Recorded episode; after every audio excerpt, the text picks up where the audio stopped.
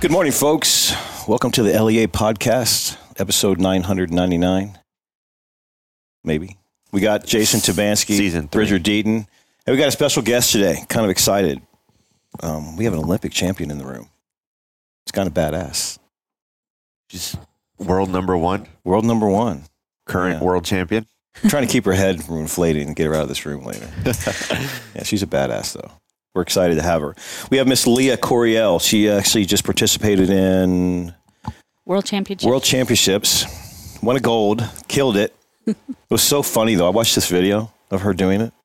She didn't know she won. It was awesome. I Yeah. w- Her coach is looking at her saying, "Hey, dude, you just won this," and she's like, "What? Are you serious so actually, I convinced him that we didn't win, that you didn't win?" and now he's mad at me because he looks like a dumbass. it was awesome. It was so cool. She said she convinced him that she had three more arrows to shoot. No kidding. Yeah. No. So yeah, he's like Leah, Leah. I think, I think we won. I'm like, nah, calm down, John. He's like young enough to be my kid. I'm like, Yeah, it's yeah, okay, yeah. dude. Just calm down. We got three more arrows. He's like, no, I think, I think we won. I said, no, we got more to go. He's like, um, okay. And then the Chris Webster behind us goes, hello. That's why he comes around Yeah, and kneels down, exactly. and he's like, you just won. And it so was no- so funny. John's like, everybody's like, really, dude? He's like, she's convincing. Yeah, that's awesome. That is so funny. it was a cool video, though. Awesome job, though. We're going Thank to you. talk to her about her accomplishments, how she got there, bow setups, all that kind of fun stuff. Um, I'm going to try not to go on a rant today. Yeah. Okay. Courtney literally asked me what soapbox you were getting on. as I No, was uh, walking you know, out I the was door. going to get on that soapbox, but I'm not going to do it because I would be career suicide potentially. so I'm not going to do Which that. soapbox? But I want the, the the big one that's out there now, and I'm not going to talk about it. I told myself I wasn't going to talk about it, but I'm going to make a statement. People need to check themselves. Okay.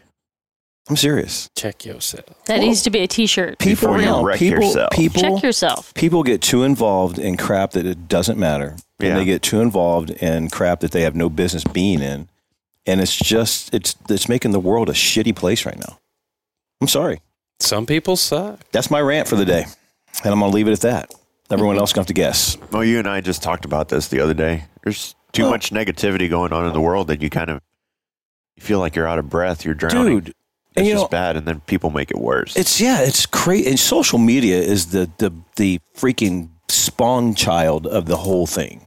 It is the spawning grounds of bullshit. Damn you, Zuckerberg. God, But- man. I mean, it's it's to the point that I literally am. La- this is crazy to say this. I'm looking at Facebook less and less and Instagram less and less. Well, I think it depends on what you use it for, what you use social media for, because I found great success in helping people Yeah, through my social media. really. Yep. Well, that's a good thing. Yeah. So it is what you make of it. You Yeah. know, taking But responsibility. don't you get inundated with the BS though at Well- times? just just based off the relationships you have tentacled through there, you know. no, I've blocked every one of my brothers and my son. There's a block actually, function on there. Yeah, Yeah. that's true. Yeah. yeah. Get that Maybe I negative should shit do over that. there. I don't want You it. just gotta Well- filter it. Mhm. Yeah, and it's probably hitting home for me and Jason probably more. We had a we had a very unfortunate thing happen to us. We our pastor from our church, and you know this is crazy because I was thinking about this the other day. Um, how many people in their lifetime, if you are a Christian, you do go to church? How many times has your pastor passed away? Right. I mean, I, I I have been going to church in and out for you know my entire life with my grandmother, and I can never recall hearing someone's pastor dying unexpectedly It's usually natural. yeah, they they kind of they kind of fade off. They retire. They they pass the torch to another you know Yeah. another young person, and then you know you may hear about it later that they're you know they're eighty some years old and they're you know on their deathbed. But this is our pastor passed away. Um, I think it's two week two, Two weeks Fridays ago. ago. now. Yeah, in a very tragic car accident. And um, man, it's just it was tough for Jason and I both because this guy was. I say this all the time. He was the closest thing to Christ on planet Earth. Period. I mean, this guy loved everybody. You, you, you ever seen the guy have a bad day? I've No. known I knew him for four years, and I've never seen the guy have a bad day ever. That demonstrated to us, or s Mhm. we ever seen it. So it got me on this whole thing, and then we had some other unfortunate things happen within our world. You know that that people were pushing their nose into, and it just got me on this whole thing of people suck right now.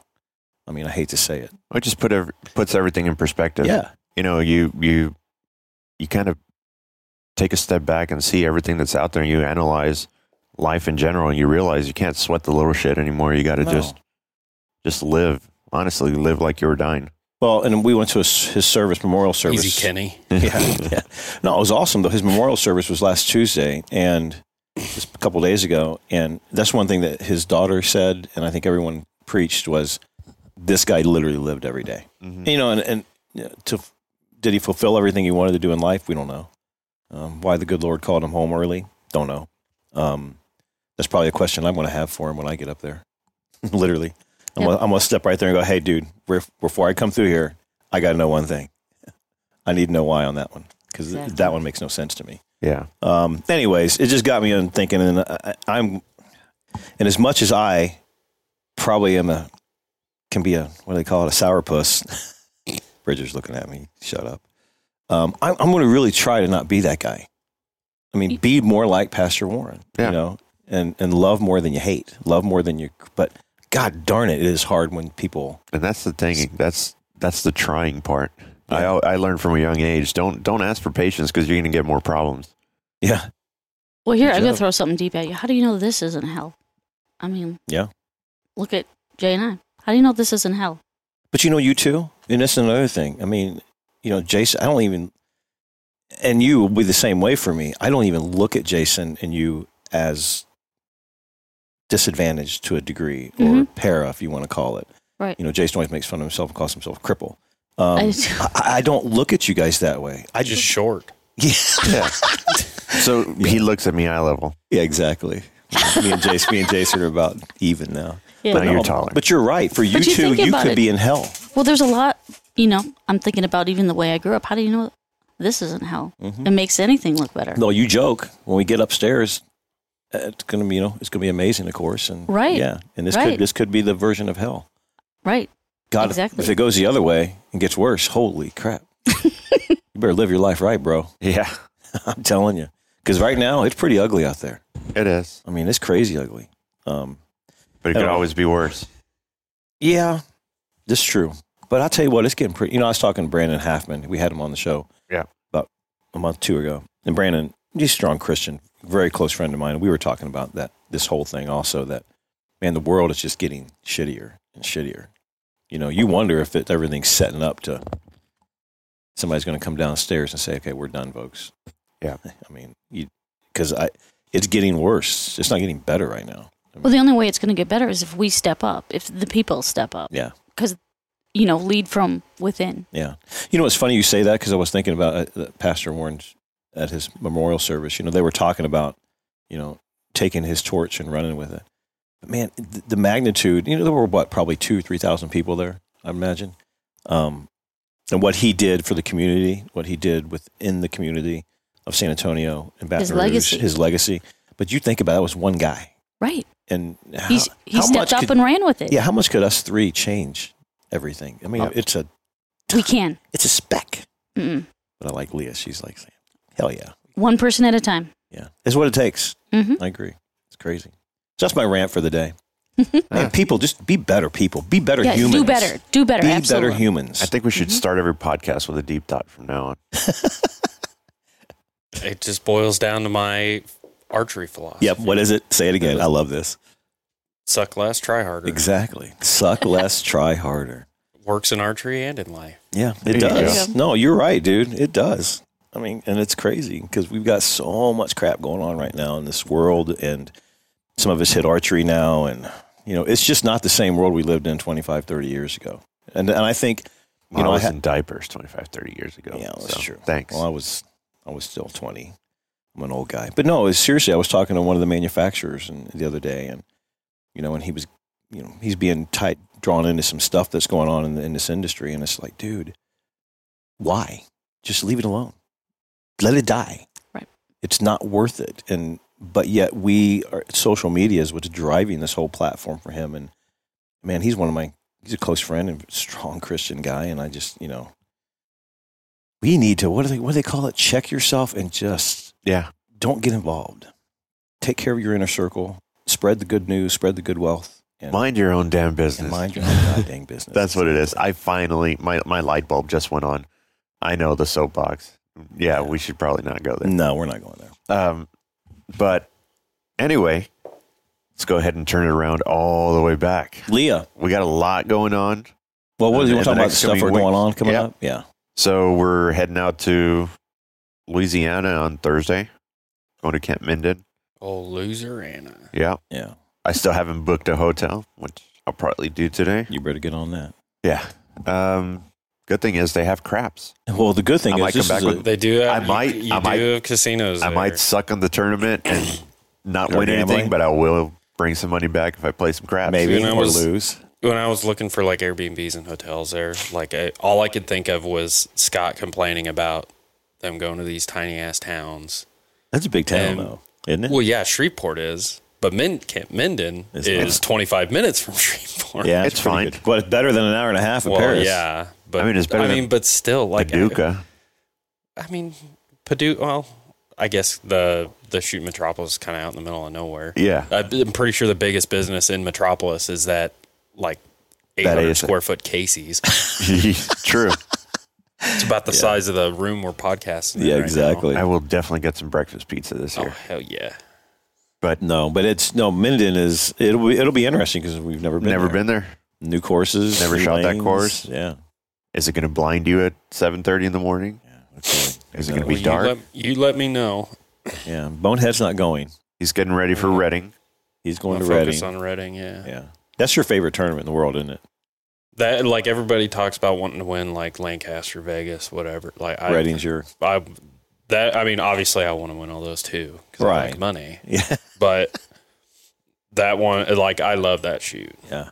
That is that is the most fun I have competing all year. I think field archery is the ultimate compound uh, competitive format. Why, why is field archery dying? Great White Buffalo. The Great White Buffalo. It is the great white The buffalo, great white and buffalo. it's it's dying because you got everybody that takes up the NFAA. The average age in the NFAA is like Eighty. fifty five. yeah. so you got a bunch of old kooks out there. Mhm. Get a go get a bunch of sixty year olds to go cut lanes, build twenty eight bales like target bales. It's Yeah. not just take carrying out a rubber deer Right. and Yeah. putting two stakes in the ground. You got to have permanent bales out. And then you got four arrows per target and all these damn walk ups and fans and all this other BS stuff, which is why I can't believe the NFA hasn't gone to that new modified round that we did. Well, we were What was supposed to that, do it two tar- years I think it ago. was twenty targets, wasn't it? Instead no, it's 28? still going to be 28, but they were going to do three arrows per target Yeah, that was it. and no walk ups, And no no, walk-ups fans. and no fans. Essentially, the. Do you remember the Pro Series over in Yeah. in Europe that Yeah. they used to do? Yep.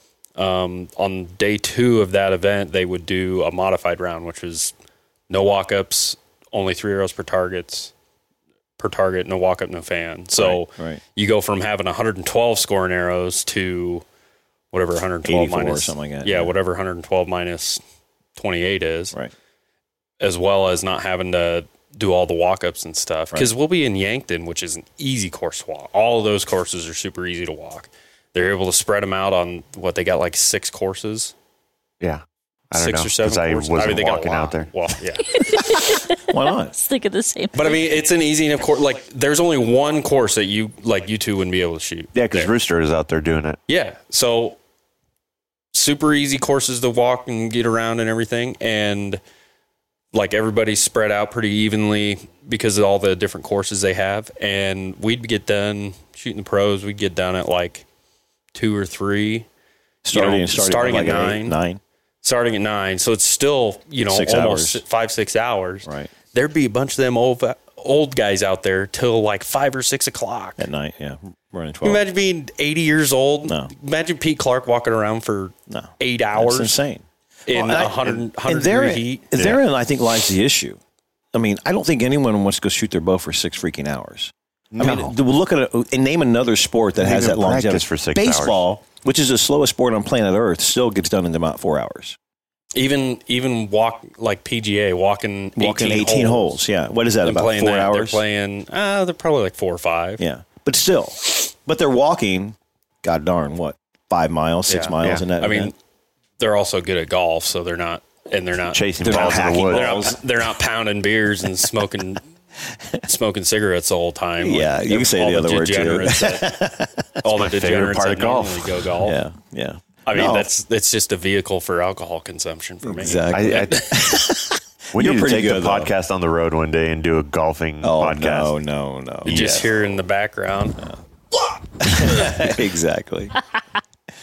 no, but for real, I think that I think the whole damn field archery needs to be reinvented. I mean, the, the, back in the day, six hour shoots were probably the norm and it wasn't a big deal. But people have no time; they're overscheduled. They, they're. It's, I got to have it now, now, now, Well, now. and And so it's- everything's in a hurry. It's Six just hours tough in from a working. maintenance standpoint too on those courses for clubs and stuff. Yeah. Because I mean, Iowa, we didn't have a bunch of field courses, but the few that we did were phenomenal. Like where we used to shoot state field at, uh, I think it was Waltonian Archers near Waverly, Iowa, clear northeast corner. Right. Awesome courses. One of the hardest courses I actually ever shoot. Compare uh, the only other course I shot that was more difficult, really, was. Uh, in wherever it is in Washington where they hold Oh, Darrington. Darrington. Yeah, Darrington's tough. Been there. Well, yeah, I mean it's in the middle of the mountains. Yeah, exactly. So I don't know. I just I wish it was more popular and that Well- it was less confusing. For Ah, And that's people. what's funny because you take someone and it's it's a lot to learn with the walk ups, Oh, man. the fans, how you rotate, walk ups fans, how you rotate, um, which targets, which you can and targets you can't pick shoot. can and can't shoot. Well, and it's it's wild because I remember the first time I ever shot field, my dad and I were literally talking to the president of the Iowa State Archery Association, the NFAA chapter, and he told us like, "Oh yeah, this one's a 35 yard fan. You got to shoot one or 30 yard fan or whatever." Then it was a four face target. He's like, "You got to shoot you shoot four arrows, one in each target face." Which is I mean, you would only score one arrow out of that. Yeah. And this is the president of our state chapter that told us that. so like if the guy that's running the, thing don't know. organization in your states doesn't Yeah. even know the The rules. doesn't even know the rules Right. like tells you you probably need to simplify it Well- a little bit. I am I'm a, I am of the opinion you need to go to 20 targets. I think 28 is retarded. It's too many. And It's it's a I mean it I makes for a like- long I- day. And I, I actually like the four arrows. I think the four arrows you keep it and limit the targets Um, yeah, I mean I because we have we shoot in groups of four for the most part. You got four four targets on a face. It just seems more keep the math simple yeah instead I of mean, three arrows.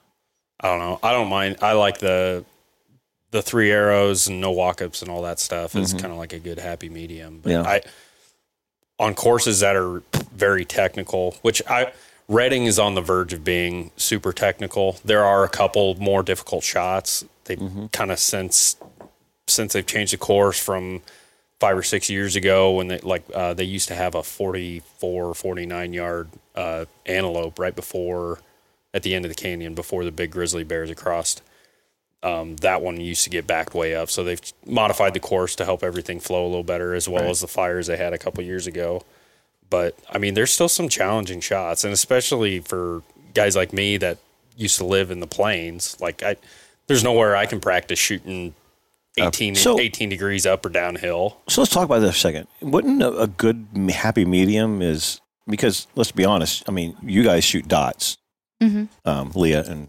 Circles? Jason. You guys shoot circles. Um, what if all the field archery c- got rid of the the expensive bales that have to be there and went to Mark 3D like like Reading, so you can move and the targets in and out. You go to a twenty target course.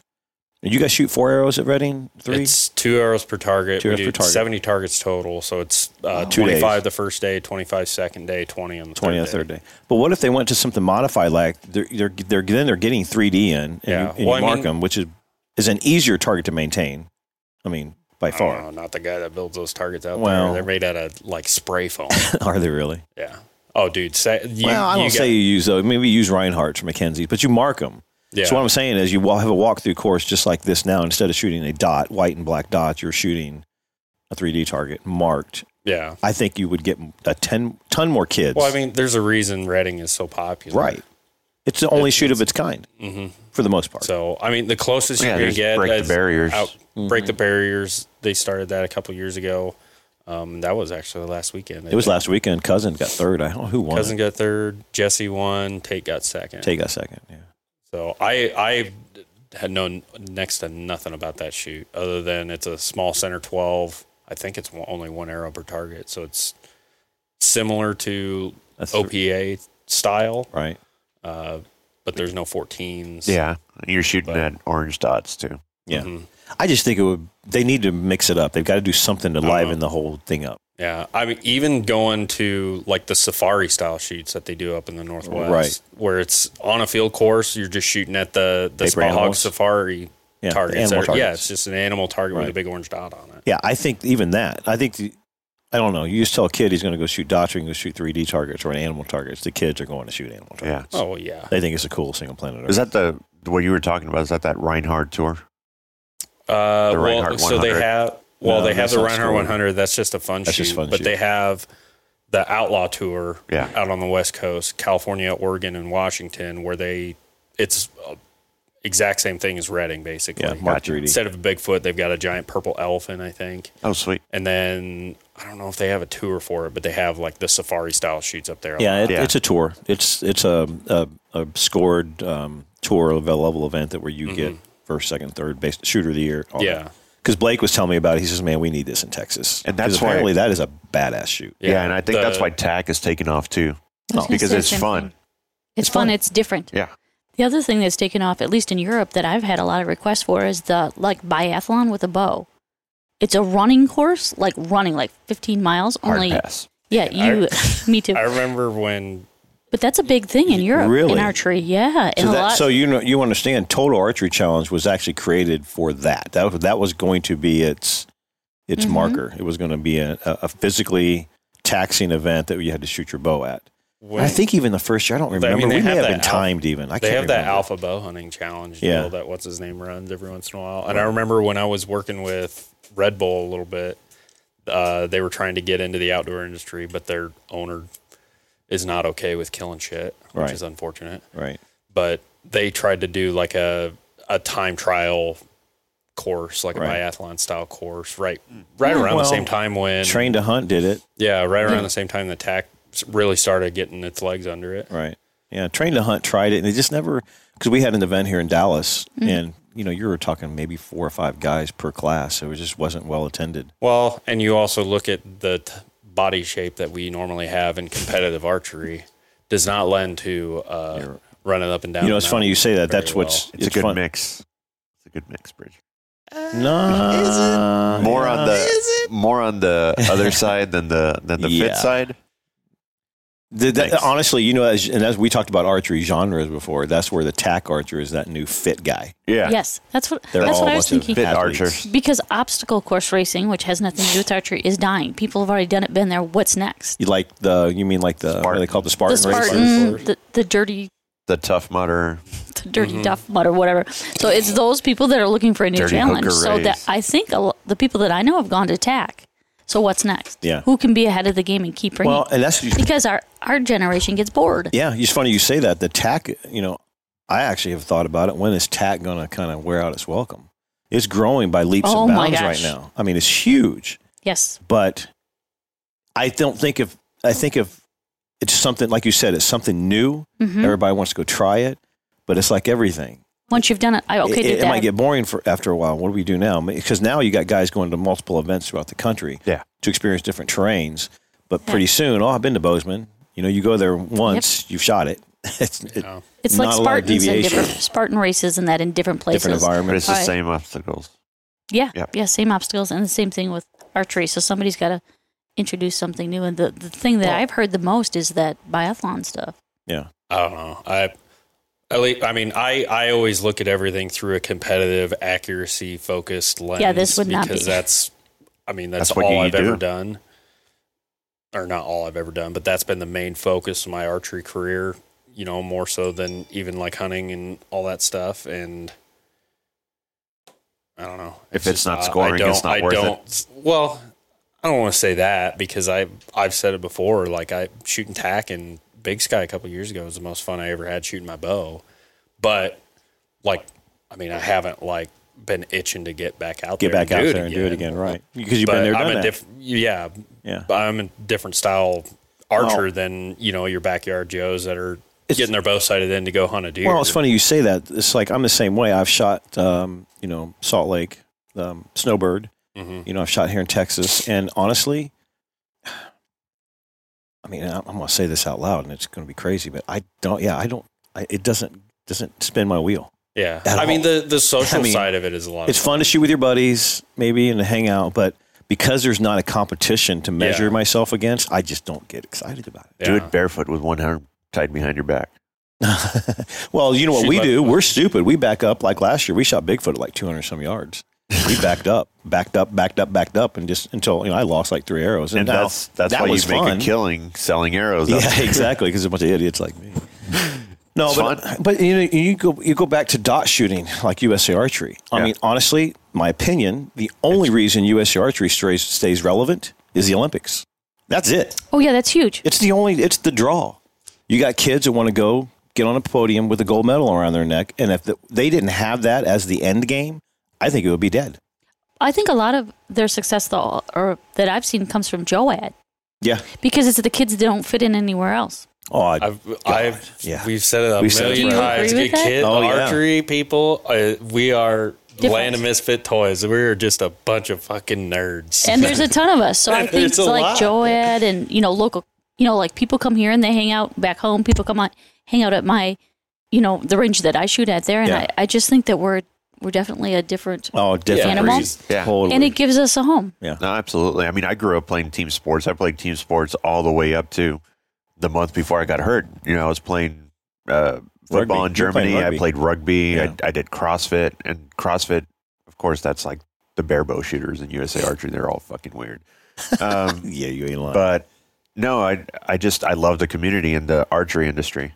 Mhm. Uh, no, we have good people. we do. I mean, for the We most have some of part, the best we got people great out there. people. Yeah, Yeah, absolutely. the the good to bad ratio is I want to say 90, nine. 10. Yeah, I think ten to it's one. nine- yeah, I agree with that. So- And I think that's what attracts people to, to what we do because we are a bunch of really good humans. Yep. And you see the kids Yes. that come in here for the kids program. Mhm. Mm-hmm. All those kids, they, they I've heard I heard one one of them say it yesterday, you know, I just don't feel like I belong in any other sport and this is fun. I feel Yeah. great. yeah. Now, you know what's sad about it though? I'm gonna put on my negative Nancy hat. Oh shit. Well, because I'm seeing it right now. You're seeing it, and I don't. You guys can argue with me all you want, but you're seeing it now turn into. We're getting almost that the Joe Ad programs, especially. We're seeing that travel baseball type meth- men- oh, dude, mentality. I've been doing. I, I mean, I was lucky enough. I would. I say lucky enough. I'm one of the few kids that had have has had a long successful career that started at that Joe at age. Mm-hmm. But there was never like I the first Joe at nationals I shot. I had to sign up for a Joe Ad club in Pennsylvania. and you're from Iowa. from yeah, and I was Right. living in Iowa. Right. Like so there I mean there's some to it and some not or some with it as far as like kids getting together and stuff, which is obviously great. We have a good good group of kids that come in here on Right. Tuesdays and Thursdays for us. Uh for our kids classes and Joad Club and all that stuff, but I don't know. It was uh, it was definitely different for me not being in that and then seeing the Right. seeing the local soccer moms Yeah. Oh, and that's what I'm that saying. get together Well, and, and, now, do, and, and do now all the you're Joad stuff. And now yeah. you've got all this competition, and you know, honestly, archery for the first time in a long time, we, there is a potential career path. It's not as great as we want. It, we would love to see it, but there is one. So Mm-hmm. what I'm saying is, at a very young age, you're seeing these teams, these coaches, these individuals, and these damn parents, especially.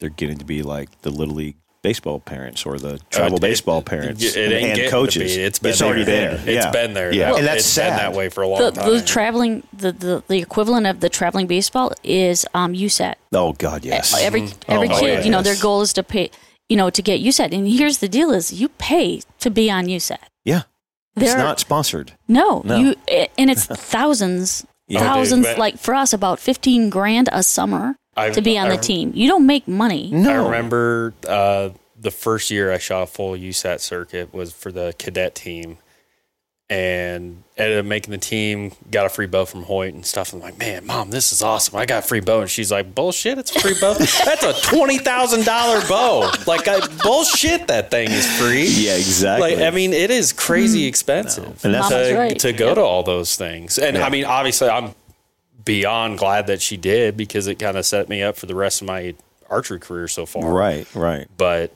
I remember the first year I, you know, went to all the shoots by myself and was on contract with some with Matthews and going to all these shoots, and I'm like, man, I Like I don't. Why the hell did you pay this much to send me to all these Exactly. damn places? like what the hell? You should have put a golf club thinking? in my hand. Yeah, Well, in, in Vegas, the women's compound open was 14, and the men's open compound winner was 14, when 14 he years old, started yeah. and fif- turned 15 at Vegas. At Vegas, yeah. So you know what?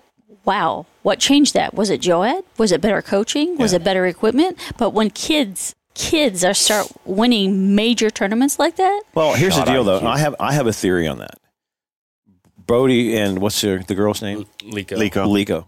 They they don't have a car payment. They don't Right. have, they don't have a house payment. They don't have college to pay for. I mean, they have zero in their back mi- of their Right. Mm-hmm. mind to go and compete and do well. Bridger's got to make a mortgage payment, car Right. truck payment. He's got to pay his bills at the end of the day.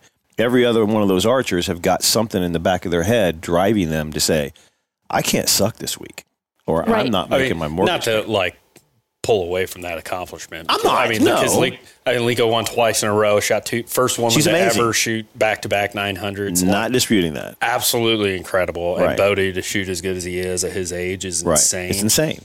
But man, I But let me ask what you a I question. give to be at full draw and be like, eh, you know, if I miss this, Well- my life isn't going to change at Well, all. well that's what I'm saying. Well, and you l- take you, you want a ton of shit at that age.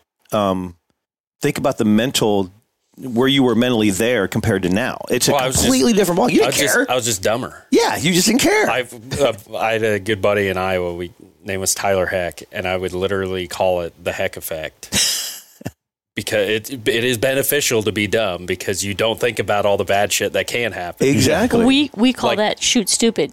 Yeah. Oh and yeah. that's, Say, I won't name the guy that that's after, but it's called stupid. shoot shoot like blank shoot stupid. But okay, so the video we were talking about from World Champion, I was shooting stupid. really? yeah. Yeah, if it- shooting stupid. You Yep. just I had no idea. I didn't even know what the girl behind me looked like because she was behind me. And what you don't know is I shot five elimination matches in 90 degree heat before I made it. There Before was you made it there. all in one sweep. Yeah. But I was shooting stupid. I was hot. I was tired. And I wasn't even thinking, you know, they say, oh, go back to your process. No. Well, My no, mi- I just want to get this shit over with. Well, I was so just I can like- go sit in the air conditioning. one arrow at a time. So if you watch the whole video, I'm looking at the stake that is holding the tent down. And through my head, I'm going, um, good rhythm, good timing, good process, or good focus, good finish. So it's good timing. Oh, I can't think of how it goes now. So you Good shot so timing. stupid you can't Yeah, even right? remember. good timing, good rhythm, good focus, good finish. That's all I was thinking about. yeah, that's Shooting stupid. I don't know. I mean, I ain't trying to accuse Bodie or Lico of being unintelligent. No, no, no, they're Because very neither of smart. them are. They're ver- they're both very, smart Very kids. smart. But, No, I- you- but I mean, you And hardworking. you think about different shit when you're you know 25, 27, 30, whatever, and you know trying to get your life moving versus fifteen living at your parents' house and they I've got to turn in an essay in two weeks. yeah That's oh, about man. it. Oh man, I got to write a book report. So I've had a What? big influx of young guys wanting me to help them through whatever it is in Wisconsin. Like huge, like probably 10 guys a week are like sending me. And I'm like, what? What's going on? Well, first of all, they don't want a man to coach them because one of, somebody, they don't want their shop to know that they're having problems, right? So this guy comes to me, young guy, maybe 30, and he said, I need you to help me because I pay thousands of dollars for these hunts that I go on and I can't shoot anything. I get there and I can't shoot. I'm like, well, what's your lead up process? Are you, you know, fletching your arrows? Are you weighing your arrows? Are you doing points? Are you doing, you know, like an inspection on your bow? He said, no, I'm thinking about how much fucking money I'm spending on this damn thing. And I'm like, okay. So he comes to full draw and he can't put it down. I'm like, do that again. He shoots it. Oh, I should have let down. I should. I'm like, why don't you let down? He said, well, because real men don't let down. real men, sh- real men shoot eights. Yeah. So what I told him, I said, I'm going to tell you two things that will help you the rest of your life. You need to pull out and you need to let down. Both of them have positive consequences your whole life. Thank you for your ten thousand dollars. Here's my hundred bucks. Yeah, exactly. All of them are the same way. That's the problem. yeah. They're thinking about money, or they're Yeah. thinking about score, or they're thinking about who's watching, and that that's where their mind's at. So yeah, give me hundred bucks. I'll tell you that that I'm going to put that on a T-shirt and sell it for hundred bucks. There you go. A that's lot of all. people- That's all it is. Is they won't let down because their mind goes to pressure. Yeah. exactly. Either that or a lot of people I, I believe are thinking about the end result when they haven't even Yes. gotten halfway through. Oh no, there's Yes. no doubt about that. They're like, oh Absolutely. shit, I'm gonna I can't wait to post this three hundred. Like, bro, that was the first end. Oh, man, Like you I shot a have clean got- thirty on your I've got first the end. best story about the Vegas 300 stuff. I had a buddy, buddy of mine that I used to shoot with, traveled a lot of tournaments with him. He was in Vegas and he he had shot multiple 300s before in practice and other shoots. Hadn't shot one in Vegas yet, and it was he. Uh, my buddy Blake was shooting, and then Lynn and BJ, two of my other buddies, were watching with his wife, and he shoots the eighth end, comes back goes, "Hey Carrie, will you go go back to the room, grab my camera? I'm going to shoot a 300." That's the dumbest. So thing. she gets up, walks off. Lynn and BJ are sitting there in a chair between them, and Lynn just pulls out a dollar bill and lays it on the lays it on the chair and goes, "I bet, I guarantee you, he doesn't shoot a 300." well, yeah, no And Oh, shit. BJ's like, bullshit, pulls out a dollar, lays it down. Next end comes up, first arrow. Nine, eight, like eight. eight, nine liner. Oh, just God. fucking tanked it. And Lynn just like, whack, grabs that money, grabs his dollar off the table. Yeah, you can't go, do that. go back to the room, grab the camera. I'm going to shoot 300. He, and that was probably like 10 or 15 years ago. He has not lived that down. But yeah, I mean that's the same. It's the same thing, same type of thing. The last two Paralympics that I've been in, people on my team have done the same thing. They shoot a really good qual score, and hey, I'm sorry. on a roll. Yeah, I'm on a roll, or, or say to somebody that didn't, hey, it's, you know, too bad you came all this way for nothing, and then they tank. Yeah. That Oh, it's, Mike. it's preordained destiny. It is. It is yeah, why would you? 100%. You why shouldn't would even you say it. put that pressure, or even maybe it's aloofness, maybe it's not even pressure, maybe it's Being just over cocky. yeah, Yeah. cocky. That's what I was It's, thinking. it's a good thing to be confident, but overconfidence will kill you. Count your chick. Don't count your chickens Before the hatch. hatch, that's Oh, right. yeah. You might have a duck in there. Yeah, there might be a. That's awesome, though. That's good stuff. But I mean, but going back to the original point, but yes, I am seeing, unfortunately, the the advent of the travel baseball mentality of Yes, the sport. absolutely. And, Yeah. it's getting, and it will. I think all sports migrate to that at some point. Well, 'Cause we and want I our mean- kid- you but I know think why? the level of intensity of that just changes over time as any sport gets more Mm-hmm. popular. And like, I mean, you're if you're a you're a parent that knows you know very little about it, and you watch you watch your kid, he's excelling in at the local Joe Ed thing, and it's like, oh well, shit, my son's better than everybody else. It's Mm-hmm. going to be the only thing that they do. Yeah. and like we've I don't know, we've said it before, but people have said it all the time where you got a 15 year old kid, they probably shouldn't be only doing one sport. You know, A, from a physical standpoint, and Yeah, B, development, and e, de- uh, socially. B side, yeah, socially and uh, everything else like that. So, Yeah, you don't want to leave him just archery his whole life. He'll be an antisocial nerd. oh, 100%. look at us. I'm pretty social. That's about all I've, that's all I'm I've done very since I was social. like 15. Yeah, But yeah, I agree. well, and I think when you when they attend these events, the USATs or whatever, even in 3D, you know, being a woman, there's moms clubs because you're Oh, seeing the Lord. Oh, yeah. same people. Oh my God! Oh, you man, see the but- same people at every tournament. you Yeah, that's become why there friends. was- It's like the soccer moms. It was the three pop up, the little three pop up canopies. oh yeah. of all the moms sitting there, my mom was included. She'll tell you, Yeah, sitting there yeah. with a cooler full of wine coolers, your Mm-hmm. little Well, bag if you- margaritas, right, whatever, if you're hanging gonna out on the spend field. Just every weekend. all Diana didn't summer. do that. Come on. I mean, come on, Scott. Have Come you on, ever Mom. been to an outdoor shoot? Oh, yeah, I It is understand. not very if you're not- exciting. if you're No. not shooting, You're drinking. you, that's the only way to get through it. yeah, might as well throw a can of paint Right. at the wall and sit there Well, and watch it dry. So to to Leah's, what she was talking about. were- So what I watched the U- so my son Adam when he shot, he was really good. Yeah. Um, I used to take him to USAT events, and we never, you know, like Bridger, we didn't even have a club. So Right. we're we're the redheaded stepchild. Everybody's whispering and talking. Who the hell is that kid? You know, we've never seen him before. Why is he so good? Exactly. And he go there and rake. I mean, literally rake everybody. Yeah. And it was crazy because I, that's when my, my, at least for him and watching where that sport had migrated. When I was young, it was never that way. I mean, it was actually just a gentleman's sport. We, Yes, because I shot all Joe Ad when I was a kid and Yep.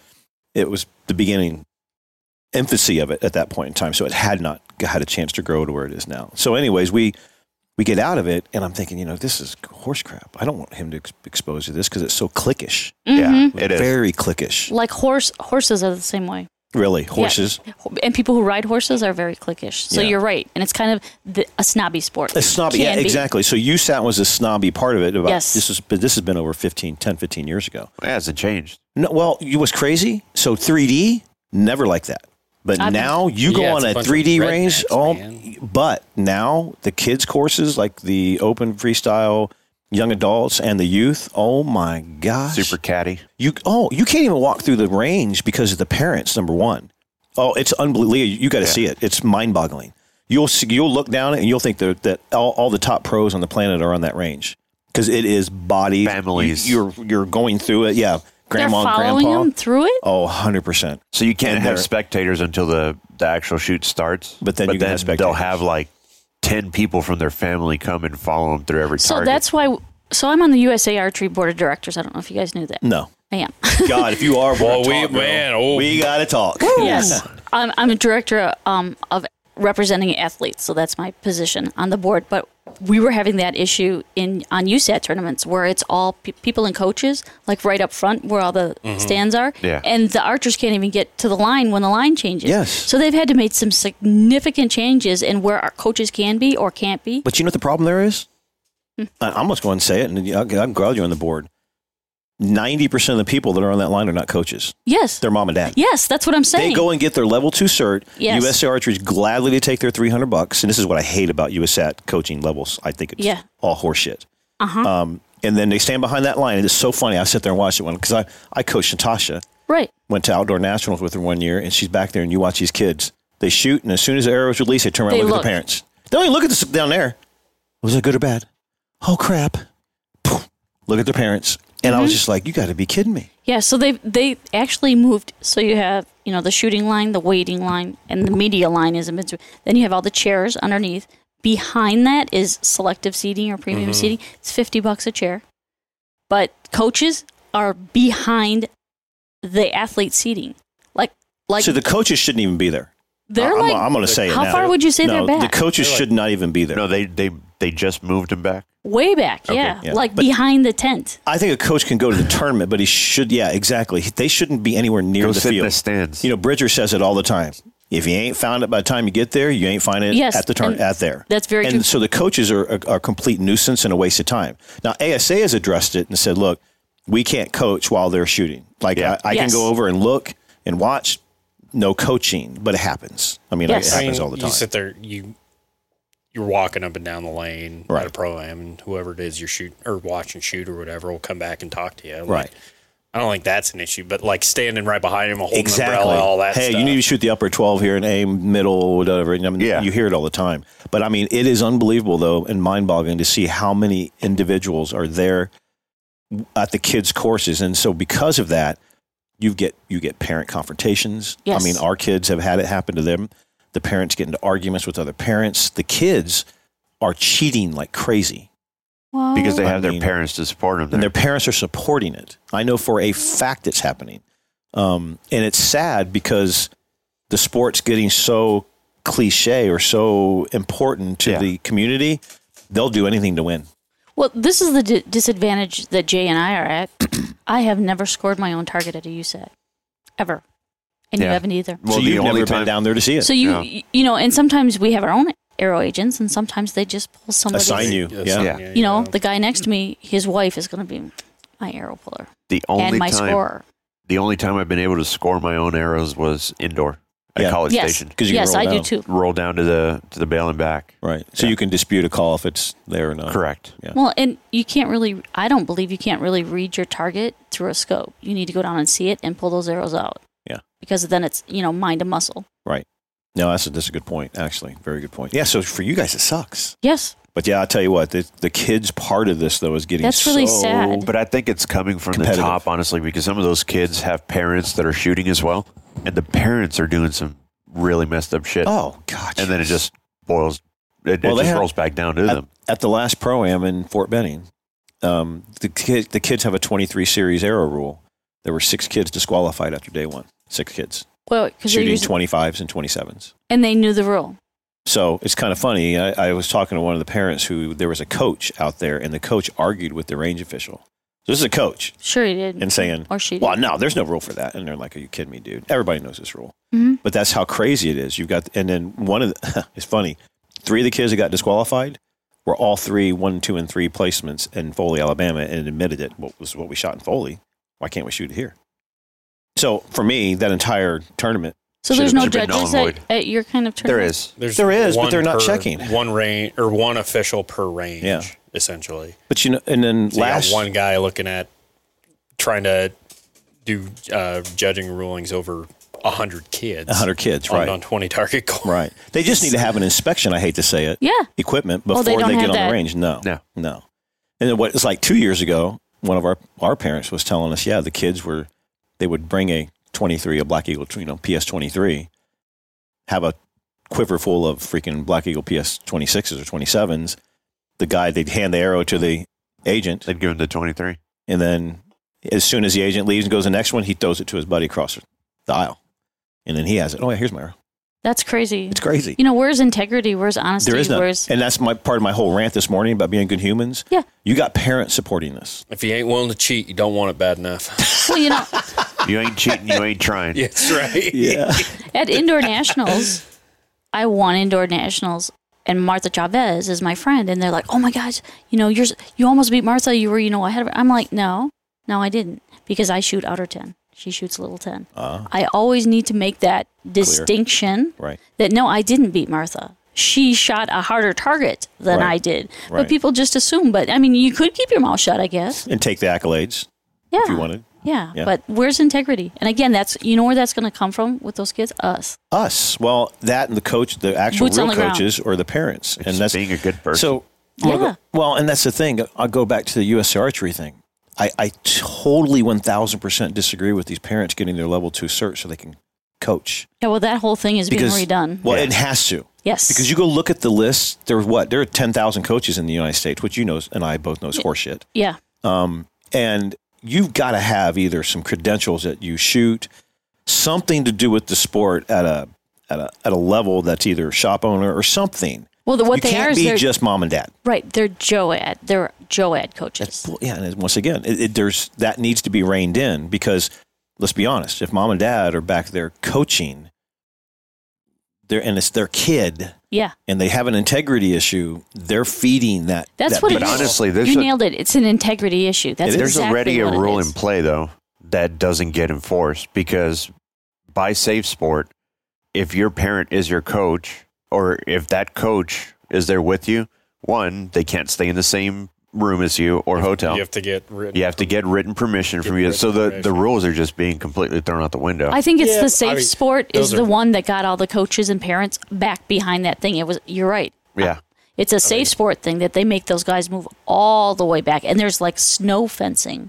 along with safe sports. Some of that stuff is just Oh, Horseshit. ridiculously. Oh, it's stupid. stupid. dude It is like stupid, go to stupid. we were traveling to what was it turkey and Dahlia Crook Klemenchak now she, her dad was her coach like I mean she's 15 yes, Yeah. yes, 15 and so that he could get on the field he got cr- a cred, uh, credentialed there at the shoot he had to write a letter to safe sport to stay in the same hotel room as his 15 year old daughter yeah.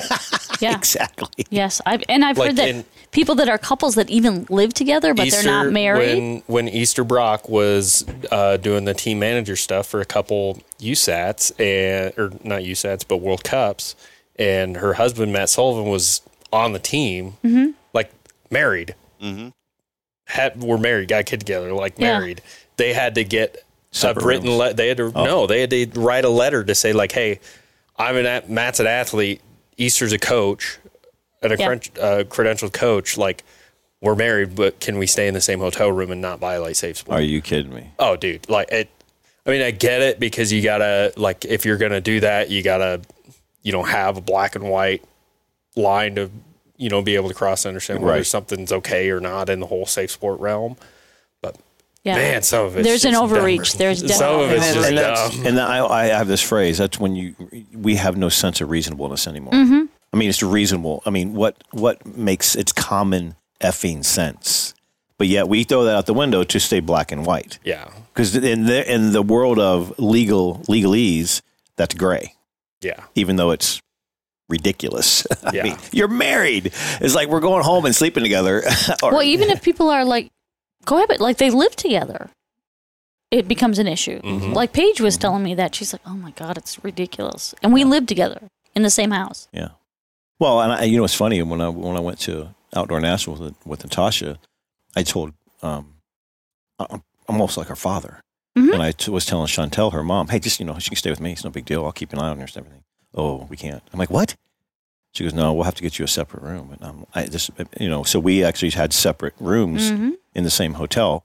Um, and I, and it made no sense to me, but I get it. I mean, technically, that shouldn't matter for you because you're not a USA accredited coach. Well, no, I was. No, but he was there. I was level two. I was. Well, I guess yeah. He was Yeah, there under a you coach got your level credential. two? Yeah. yeah. Oh, I Yeah. didn't know you had yours. yeah. Bridges. I mean, I did the course. They I give just it to never ev- turned mine in. They give it to anybody. Well, yeah, if you got a pull Once again. get your level two. Exactly. No. That, but that is one thing I think that needs to be addressed is the extreme. No, and then what's sad, and I know I can think of three people right now within the state of Texas that did it.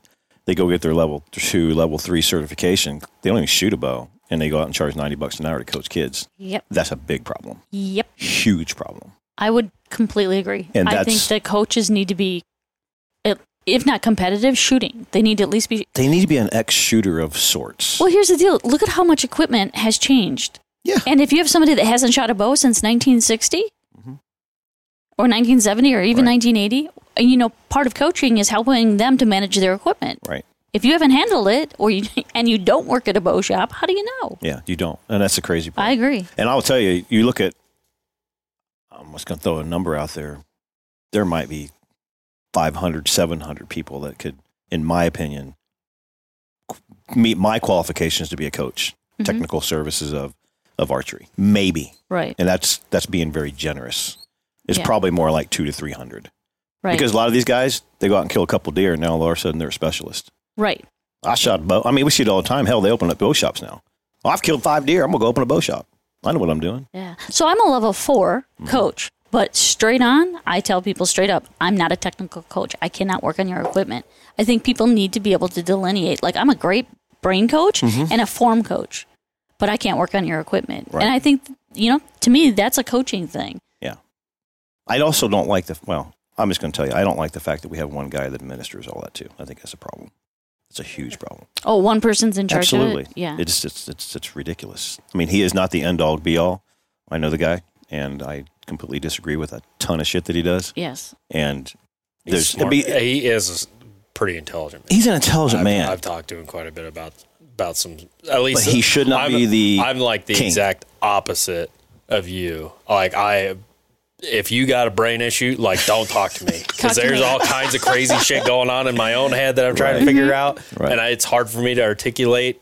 You know how I my thought process and stuff, but equipment stuff like I could, I could get Helen Keller to hit a target. Right. As, as far as the exactly. equipment stuff goes, Put him close to Home Depot and Yeah, a and give Dremel me- in his give hand. me- Dremel tool. get me some JB Weld, a Dremel, and a pocket of Allen. And you're dropping like, I axes. can, I think I could build a bow. Like To- I'll whittle that shit out. I'll figure it.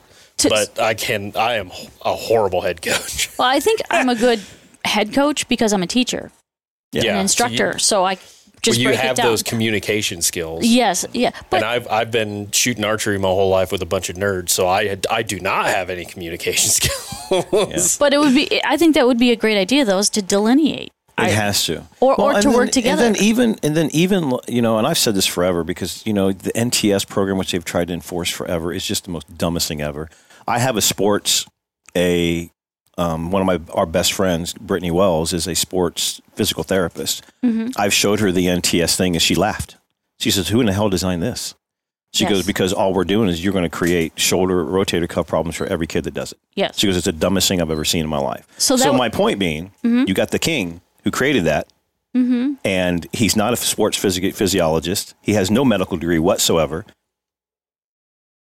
Uh, He should be the guy. And so my my point being is, you should have a, a, a board of people with their s- in their field of specialty, from psychology to human body, physiology, to archery, technical, And and, they teaching. are the ones. They are the people that, as a, con- as a co- Yes. collective, make that level four certification once you've learned all s- a- facets.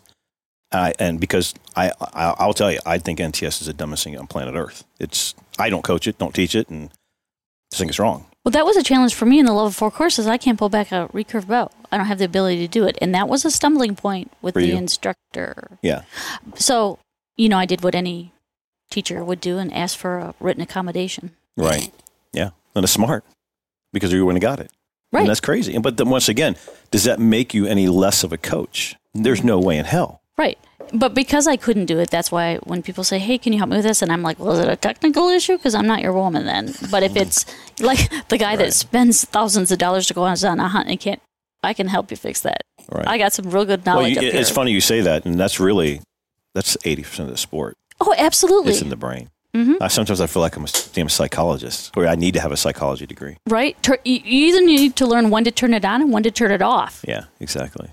Yeah, I would agree. It's all about what do you call it?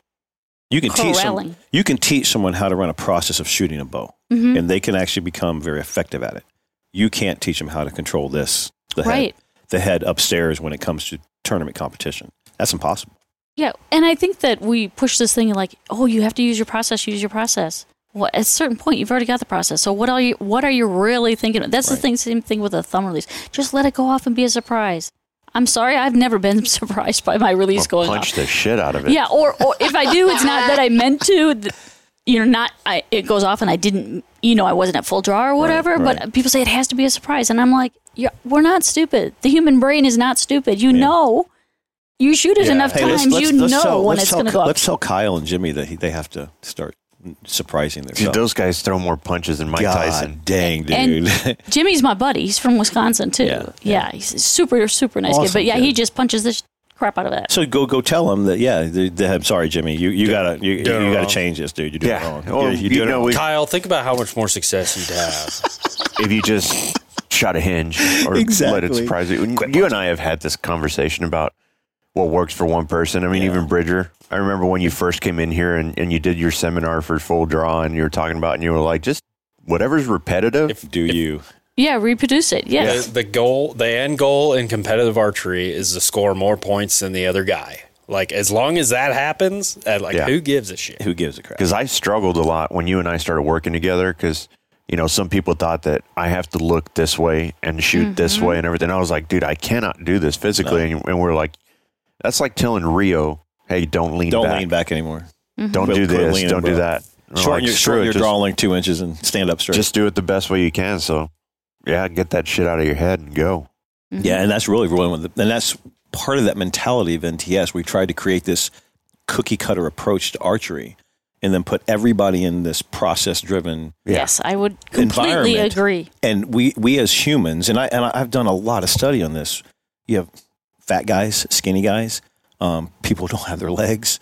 You can't do that because we all are different in how we approach it. Like even when I if I see someone who wants to shoot competitively, I just watch them shoot for like 10 minutes, Yes. 15 minutes. What's their body wanting to do and how can I build that process around their natural tendencies?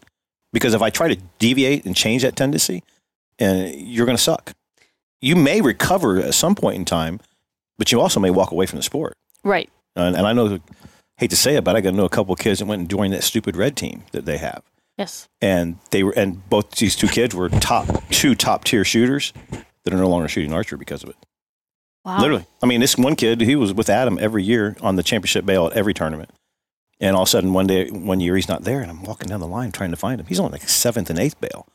I go to his dad, who I've known for you know five years. What's going on? What's your son? Well, he went to Colorado Springs and he's trying to make that USAT national team, and Pressure. you know, they they changed everything and how he shoots, and and I, I got a new coach for him and spend a lot of money. I'm like, and that's the result, dude. You're getting snookered, you, because he should be down here. He's good enough, and the kid quit uh, two years later out of archery. yeah, I can we see. ran I've out. seen that. I've seen it. Yep. Yeah, because they tried to change everything that he was doing. Actually, was told in Colorado Springs when he went to that that, that dream team camp. Um, you got two choices: either he's going to have to conform and shoot the way we want, or he's, he needs to leave. Wow. What his dad told him. That. I didn't get told that, but I I remember doing a couple camps. We did a camp at SoCal uh, before. I think it was Wushi, the Youth Outdoor Worlds, Mhm. and I remember literally having to tell coaches like, "Don't Don't talk don't to me. don't talk to me. if you come within ten feet of my bow with a set of Allen wrenches, I will fight you." Exactly. Because I there were I bet I fixed three or four bows there that people that they coaches screwed tried to up. jack with. Yeah. And I remember uh, Braden Galantine when he was coaching Dahlia, same guy that came with us to Antalya that one year. Yeah. Like, dude, it took it took him three weeks to get her back to normal. Right. The quote unquote normal. because the, some of the stuff that they were teaching. Oh, it's unbelievable. It was wild. like and wild. a boat just like man, that would, what recurve I'm you're experienced enough, Scott, as a coach, like you can you know how to make recurvers work and you Right. know how to make compounders work. Right. But man, there's a lot of guys that cannot differentiate between the two. new. Well, it's like But- Natasha. She went to that red camp that we have here in Texas, and God darn, I, that's why I will not let any of our kids go anymore because you, they go up there and they've got some kids, you know, shooting in the evaluation phase, and I'm watching all of them. I shouldn't have went there. I had to. I mean, it was you talking. There were bets in the shop of how soon I would get thrown out. Um, and I mean, biting my tongue was hard, but I'm watching all these kids shoot, and there were some great archers. There were some kids up there that can hammer. And then they get into the, their equipment evaluation, and you're watching this guy go up there and he's stripping all the veins off their arrows and changing their plunger tension and I mean just really rebuilding their bow. And then I'm watching that same kid go up and suck for the next 2 days. And I'm like and I told Natasha, when you go up there cuz I knew the coaches, when you when they get to that phase, you turn around and said, "Oh, if you want to touch my bow, you go talk to him." And they would look over and see me and be like, "Okay, yeah, you're fine." And move 'em on because I would blow a gasket and they know me Right. she's good and be good. Um, but they were doing it for, and so they went to who's a Mexican girl? It's on the national team. Anna. Anna. Or Yeah. Catalina. No, it was no, it was a Anna. real pretty young girl. Yeah. Anyway, she's there, and they don't know who she is. And it's, it's just she pulled a bridger. They got over to her. and I'll never forget this. And they're getting ready to pull an arrow out of quiver, and she grabs this guy's hand and says, "No, no, stop!" And he's like, "What? You are not allowed to touch my bow. You do- you do not even talk to me about how I shoot and changing my form or anything. I am here for one thing: the mental training of this, and to get the practice in." Other than that, I don't need anything. And then she was just, of course, mopping everybody. This girl was amazing. She just went to Tokyo. Yeah, Mm-hmm. yeah, she did. So my question would be, I agree with you that if you have your own coach, you need they need to respect Yeah, the realm of that coach. Right. But if they don't want to change their form or their bow, why are they at camp? because they get it's an ego thing. Think about it. Okay. That, I mean, these kids, you know, they go out and get in- invited, okay. and because I had a kid this year that went to it. I mean, he's not. I don't coach him personally, Mm-hmm. but he comes to our shop and shoots out of here, and he went for the experience and and Just uh, to experience what a camp would be yeah, like. and he and he told them, and I and I knew his equipment. I'd work on his equipment, tech, the technical side of it. And he Right. told Jerry, he says, "Yeah, um, Scott tuned my bow and said it really doesn't need to be touched." And Jerry's like, "We're good." Right. Yeah. Exactly. Be respectful of that. But the thing is, is that these kids are getting invited, and it's a it's an I mean, it's one of the ego things again. It's- Yes. it's a red team. Yeah. you know and um, so they get excited about it and parents don't know any better they get up there i mean there was one young lady that was shooting as good as the mexican and national shooter and literally watched her go from shooting amazing to sucking when they redid her bow i was sitting there watching the coach tear her bow down Wow. changing plunger tension and everything and i'm like did you not watch her shoot a mile ago that girl's lights out I so your job is to just refine what she already has. But- and that's a good coach. But instead, you know what coaches do? For the sake of change to make themselves relevant, yes. they'll make a change just so they can put their stamp on it. So I was I was at Chula as a resident athlete short term for six weeks, and Mackenzie Brown and Jack Williams are like, "Your bow's so messed up." I said, "What's wrong with my bow?"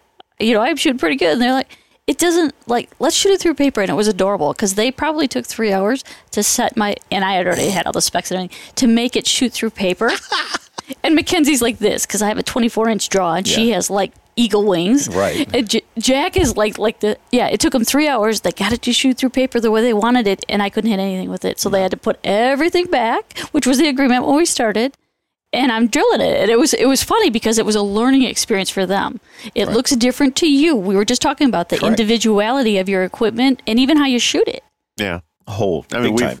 we've talked about that plenty of times. We start through paper when we when we've had our technical talks about tuning and stuff like that. You shoot it through paper, then you do a walk back tune or everything else, and you go shoot it through paper. And if you're OCD, you're fucked because Oh, you're yeah. It's like you're gonna have told it's people like all the talking time. to it's like talking to Blake. Man, I- Yeah, exactly. I don't know. I bear shaft tuned it and everything. And it's, but man, it's just not shooting good. I moved some stuff. And now it's just railing, but I can't get a clean paper tear. I was like, Yeah, yeah. they Guys, don't. They that make don't. me they- crazy. we don't.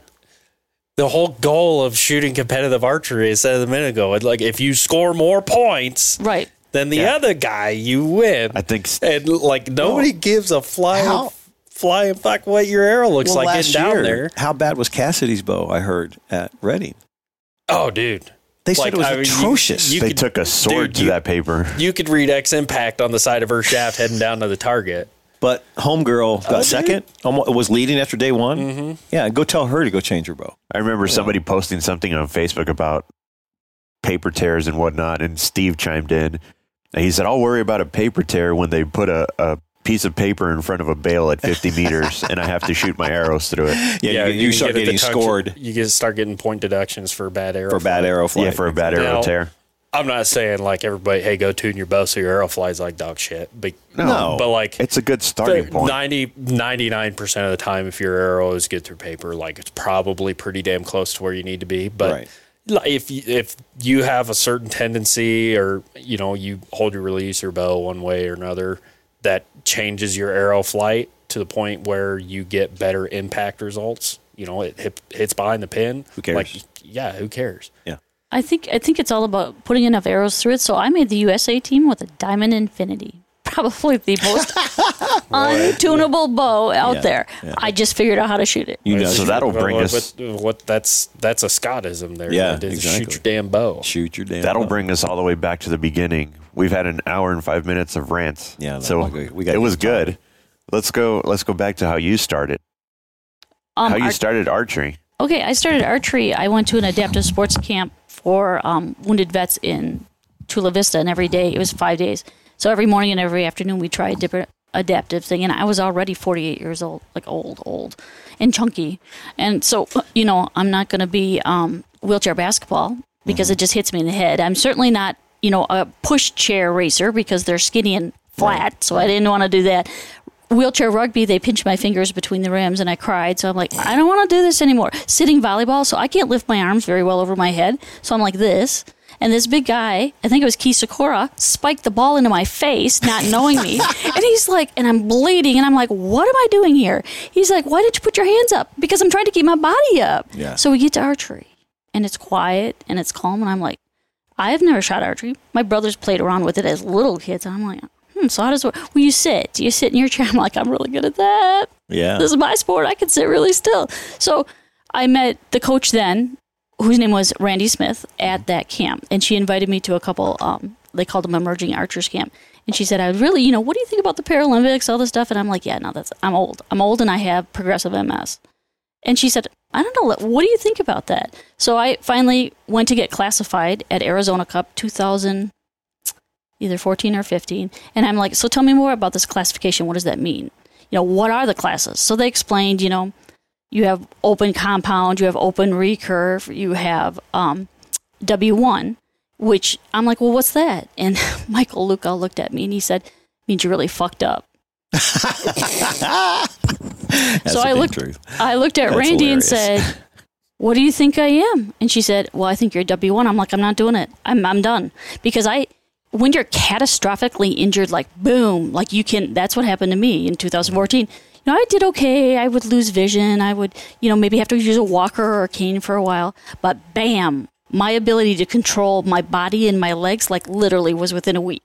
And they took me off all care. So I'm in palliative care. I'm one step for the last eight years below hospice. Really? Yeah. So I already was just coming to grips with having to be in a wheelchair, terrified of dying, all of that. And then Michael says, "Well, you're half dead anyway." So I'm like, I don't, I don't want to do this because I'm trying to move forward. And she Right. told me, Leah, you have the opportunity, uh, you know, to change people's lives because if you, the, we've never in the United States had a W1 woman ever even be classified. Really? So that's an opportunity you to change people's lives. It gives you a platform. Right. I'm like, so I went in, and the classification is all deficit based, what you can't do. Right. And every time I get classified, I come out of there crying because it's about what you can't do. And I don't live my life that way. Right. I live it about what I can. So I got classified and I just started f- shooting for Team USA. And, um, you know, I'm still, eight years later, the only W1. And we've been looking for years for another W1 person that can be classified, woman that can be classified as a W1. And Right. they don't exist because it's so hard. But I was not recruited to the to the para team because I was an athlete or because I was an archer. I was recruited because I was so fucked up and they had a slot to fill. Yeah. So make no mistake, I'm not people So- say, "Oh, you're a lifelong athlete." No, I'm not. So you were in the service at Army? Army. Mm-hmm. How long? uh, two years. So Mm-hmm. from 82 to 84, one of the vaccines that I, I'm a truck driver, 88 Mike, and I suck at it. Absolutely suck at it. I cannot back a trailer up to save my life. It's horrible. I actually enlisted as an MP, and then they realized I was too short because they used to have a, a height. Height requirement? You have to be 5'4", and I'm 5'3". Gotcha. So they're like, you can be a cook or a truck driver. So, so I have eight brothers and sisters. I sure fucking need to be a cook. yeah, exactly. So I went to be a truck driver, and I'm like, yeah. So, but I got some vaccines, and it triggered an autoimmune response. And they think it's the anthrax one. It triggered an autoimmune re- response on the women because military vaccines don't have to be like checked like Mm-hmm. like civilian ones. right. And so like 64 of us like went down and Are they you thought kidding me? no, they thought it was a, in the battalion. They thought it was like a meningitis outbreak, but whatever it is was a bad vaccine. So there's probably only 12 of us left alive. And I'm Really? 57.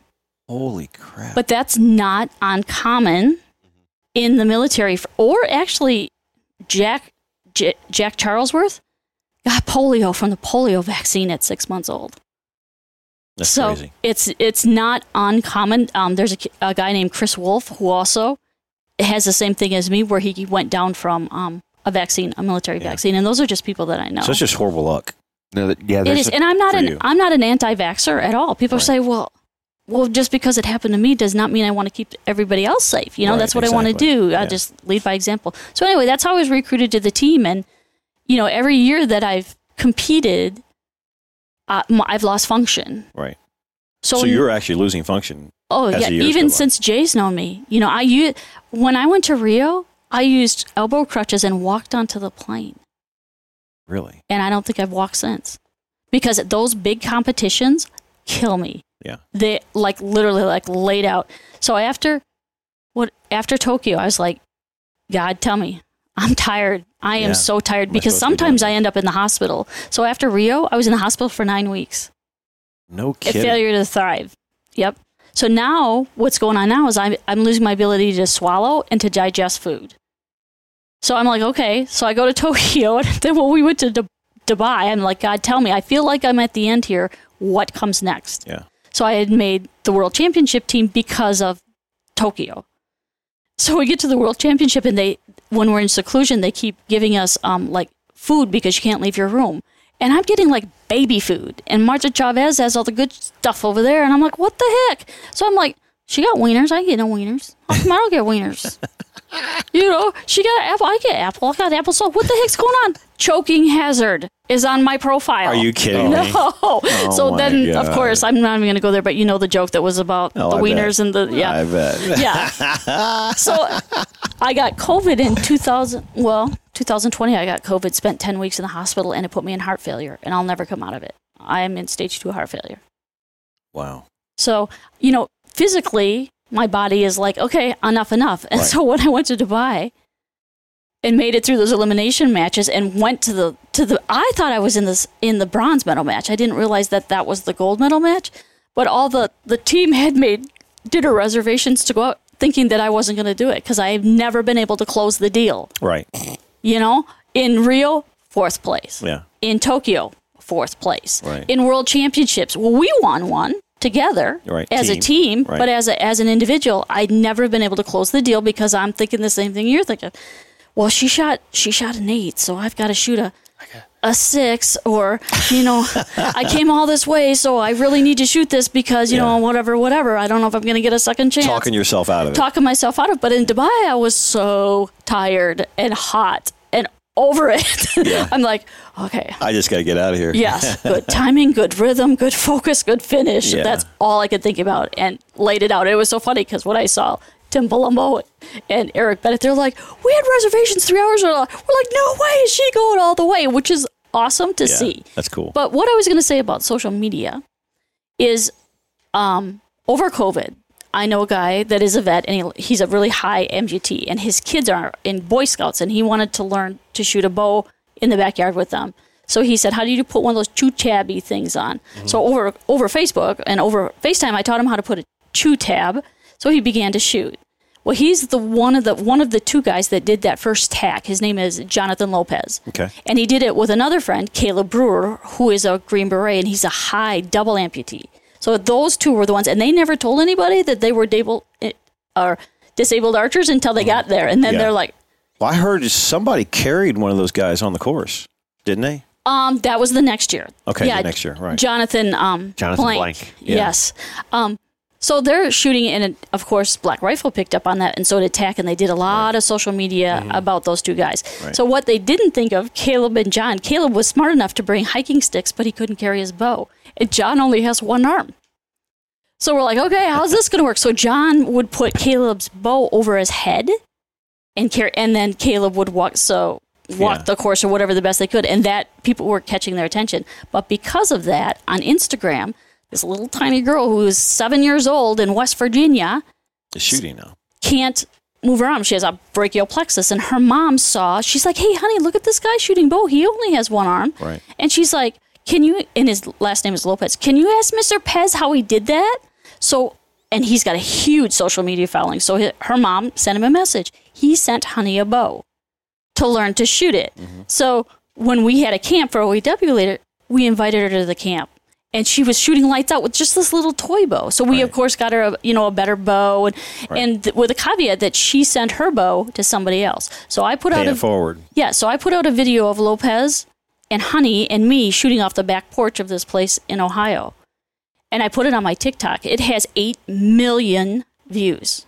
That's awesome. It's crazy. I put some out, you know, on uh, Jerry Shields, who had a stroke, and he shoots with a, with a, a shoulder strap. Shoulder strap. Yeah. Five million views. Yeah. So people all over the world are seeing these things differently. But this lady got a hold of Honey's mom from that video on Instagram and said, "I am an idiot because my son is eight years old and only has one arm, and I pulled him out of Boy Scouts so he didn't have to find failure." Oh my God. So yeah. guess who got Honey's bowl?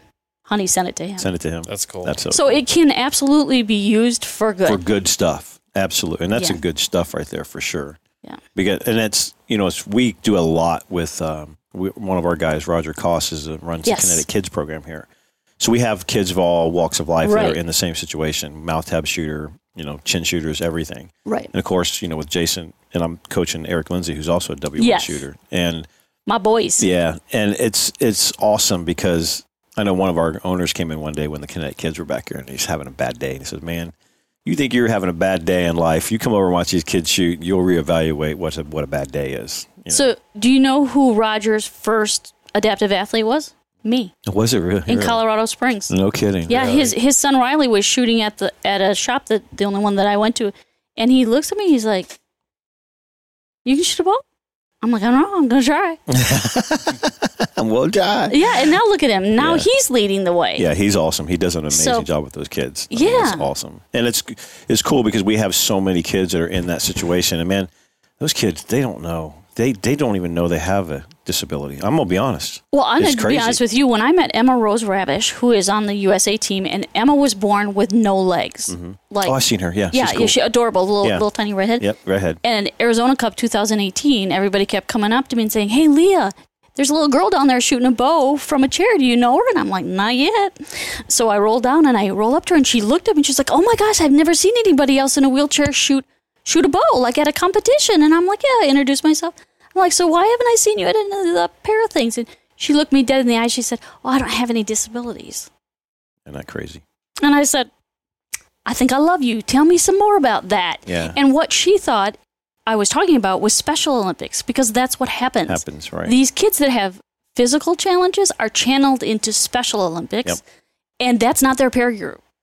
Their peer group is Joad Joanne, right? or whatever. That's where they need to be. So right. I think that they hide sometimes from sports that they think are geared toward Special Olympians. Right. But uh, a, another side of that, my mom, since I started shooting, has told every single person she's ever met that I'm in the Special Olympics. every time. That's got to drive you crazy. My daughter Lisa, she shoots a bow. She's in a wheelchair. She shoots in the Special Olympics. We're so Yeah. proud of her. right. I'm like, yeah, thanks, mom. and Thanks the a lot. pilot always says that too. well, today about today on board our flight, we have um, a Special Olympian, and I'm like, Well, you know, it's funny. Even Roger deals with it. I mean, because those kids are in here, you know, every week. yeah, and they're here when we also are having our regular kids academy programs. yes, And I mean, Roger's gonna, he's going to have to deal with this actually pretty soon because, and I learned this from you, I mean, you know, uh, years ago. Those kids, so like they have their own coach. Melissa coaches those other kids, and Roger's coaching the, the, the Kinetic kids. And they'll go outside sometimes to shoot, and Roger will keep them in here. And the first thing they ask, well, why can't we do what they're doing? Yes. you know, and Rogers like so Rogers focused on winning kinetic kids programs, but which is, you know, exactly what you just said. It's a program developed specifically for them. Yes. I mean, I hate to s- tell him this and I've, I've talked to him a little bit about it. Those kids want to do what they're doing. Mm-hmm. Yes, because They that's don't a peer see group. themselves. They don't see themselves as disadvantaged or, you know, handicapped if you want to call it. They are they don't. They want to be with the other kids because Yes. they've they've all befriended each other and they just want to be normal. Jason's told me that for years. I don't want you to create a cripple class. Yes. Yes. I want to shoot with the best in the world. I don't give a shit. right. you know? Exactly. Because that's how Exactly. you get better, and y- he doesn't want to be, you know, pigeonholed, you know, into a certain category. I'd win league every time we had it. And and I I'd think be the that, only one. I think the people that are at range. w- When I first started, people were telling me when they would roll into a range, people would the people that worked there would ignore them because they were that uncomfortable yeah, with even trying to address the issue, and they were afraid of you know liability, right. all this other stuff, and. I think that's the worst kind of discrimination Oh, it's is to terrible. Oh. be treated like you're invisible. I would rather you stare at me so I can smile and say, "Hey, how's your day?" or whatever, approach me or you know, "Can I pray for you for your legs to grow back?" I was Yeah. with Emma Rose and they did that, and she's like, "I'm not a tadpole. They're not going to grow back." We were dogging USA Archery earlier, but I, that is one thing that I think They do USA well. Archery has done a phenomenal job at. Like I, the amount of friends I've made in your Yes. guys' division, in the para division and the para world is insane. I mean, Stutzman. I used to live an hour and a half from Stutzman, Yes. and him and I used to just hang out all the time. Train wreck. Uh, Yes. You know, you two, obviously Jason. Yes, Uh, you know, a multitude of others, and I think. No, USA Like, Archery is that's they're the- one they're thing the that they only- do a phenomenal job. at exactly. And they- is if it wasn't for them, getting you guys good wouldn't have exposure a, for everybody. you all wouldn't have a I platform. don't. I don't. This is going to Well- sound bad. That I mean it. That change didn't come because of USA Archery.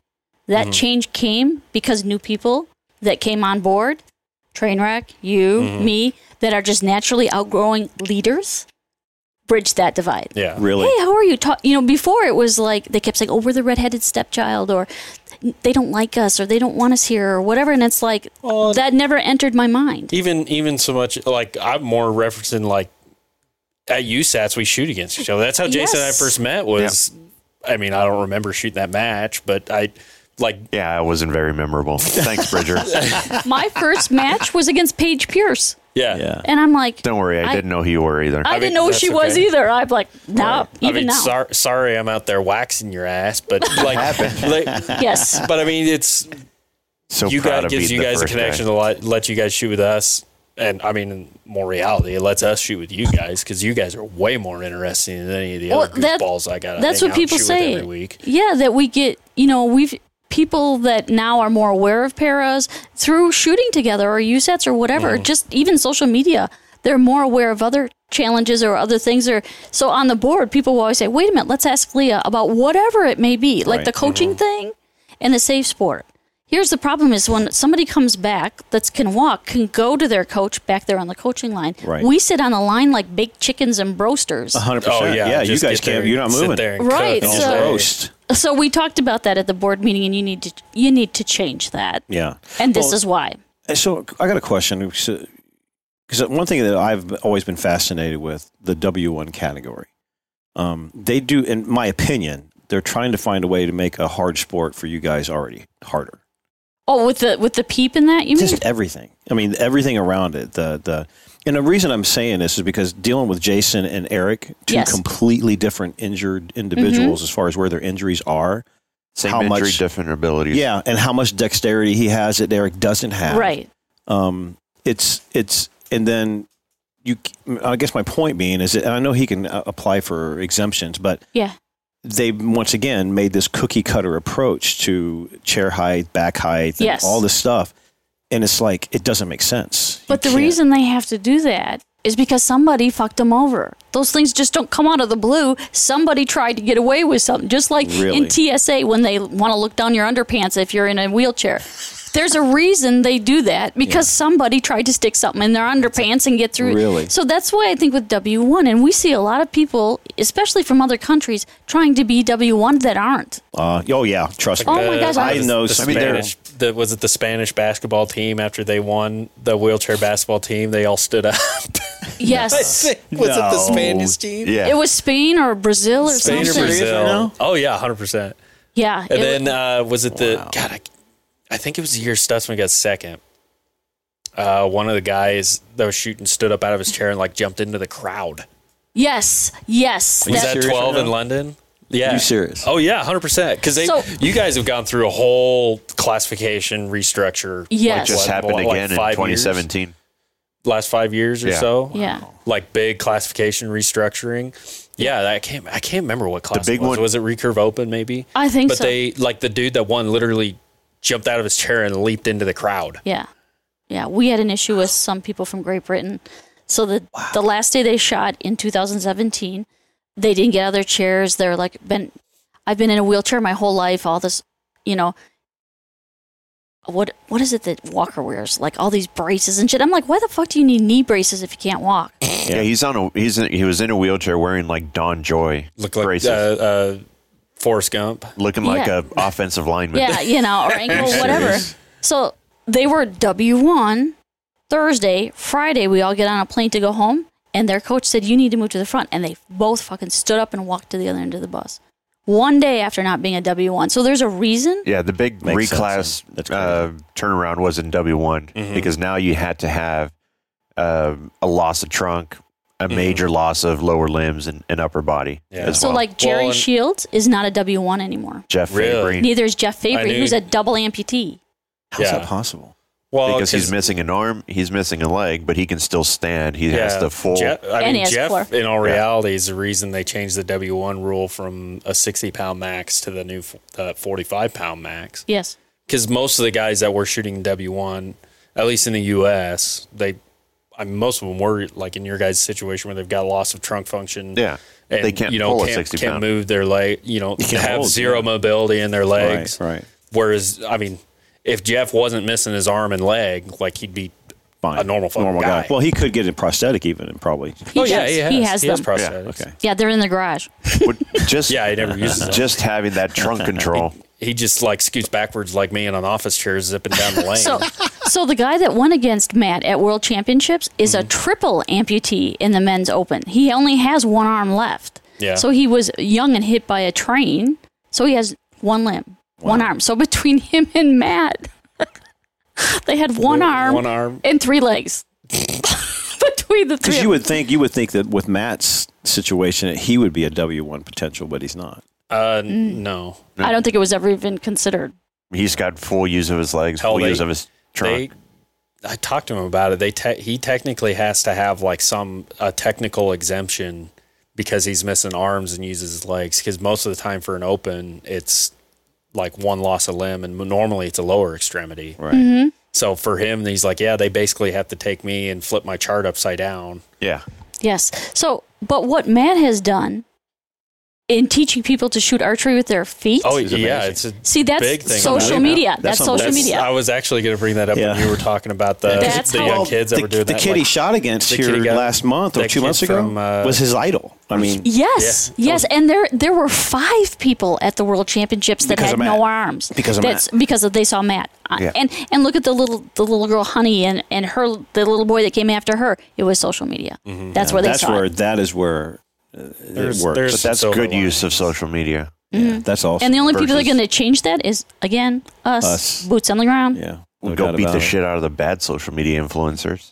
Yeah. Ban their channels. Ac- Acubo. Ban their ban Exactly. their channel. ban their channel. I don't, we don't need any more Insta sluts.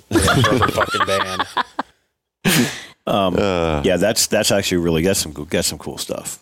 Well, it- it's good to know because I always wondered why all the restrictions, and I didn't realize that there was rampant potential but they're- cheating.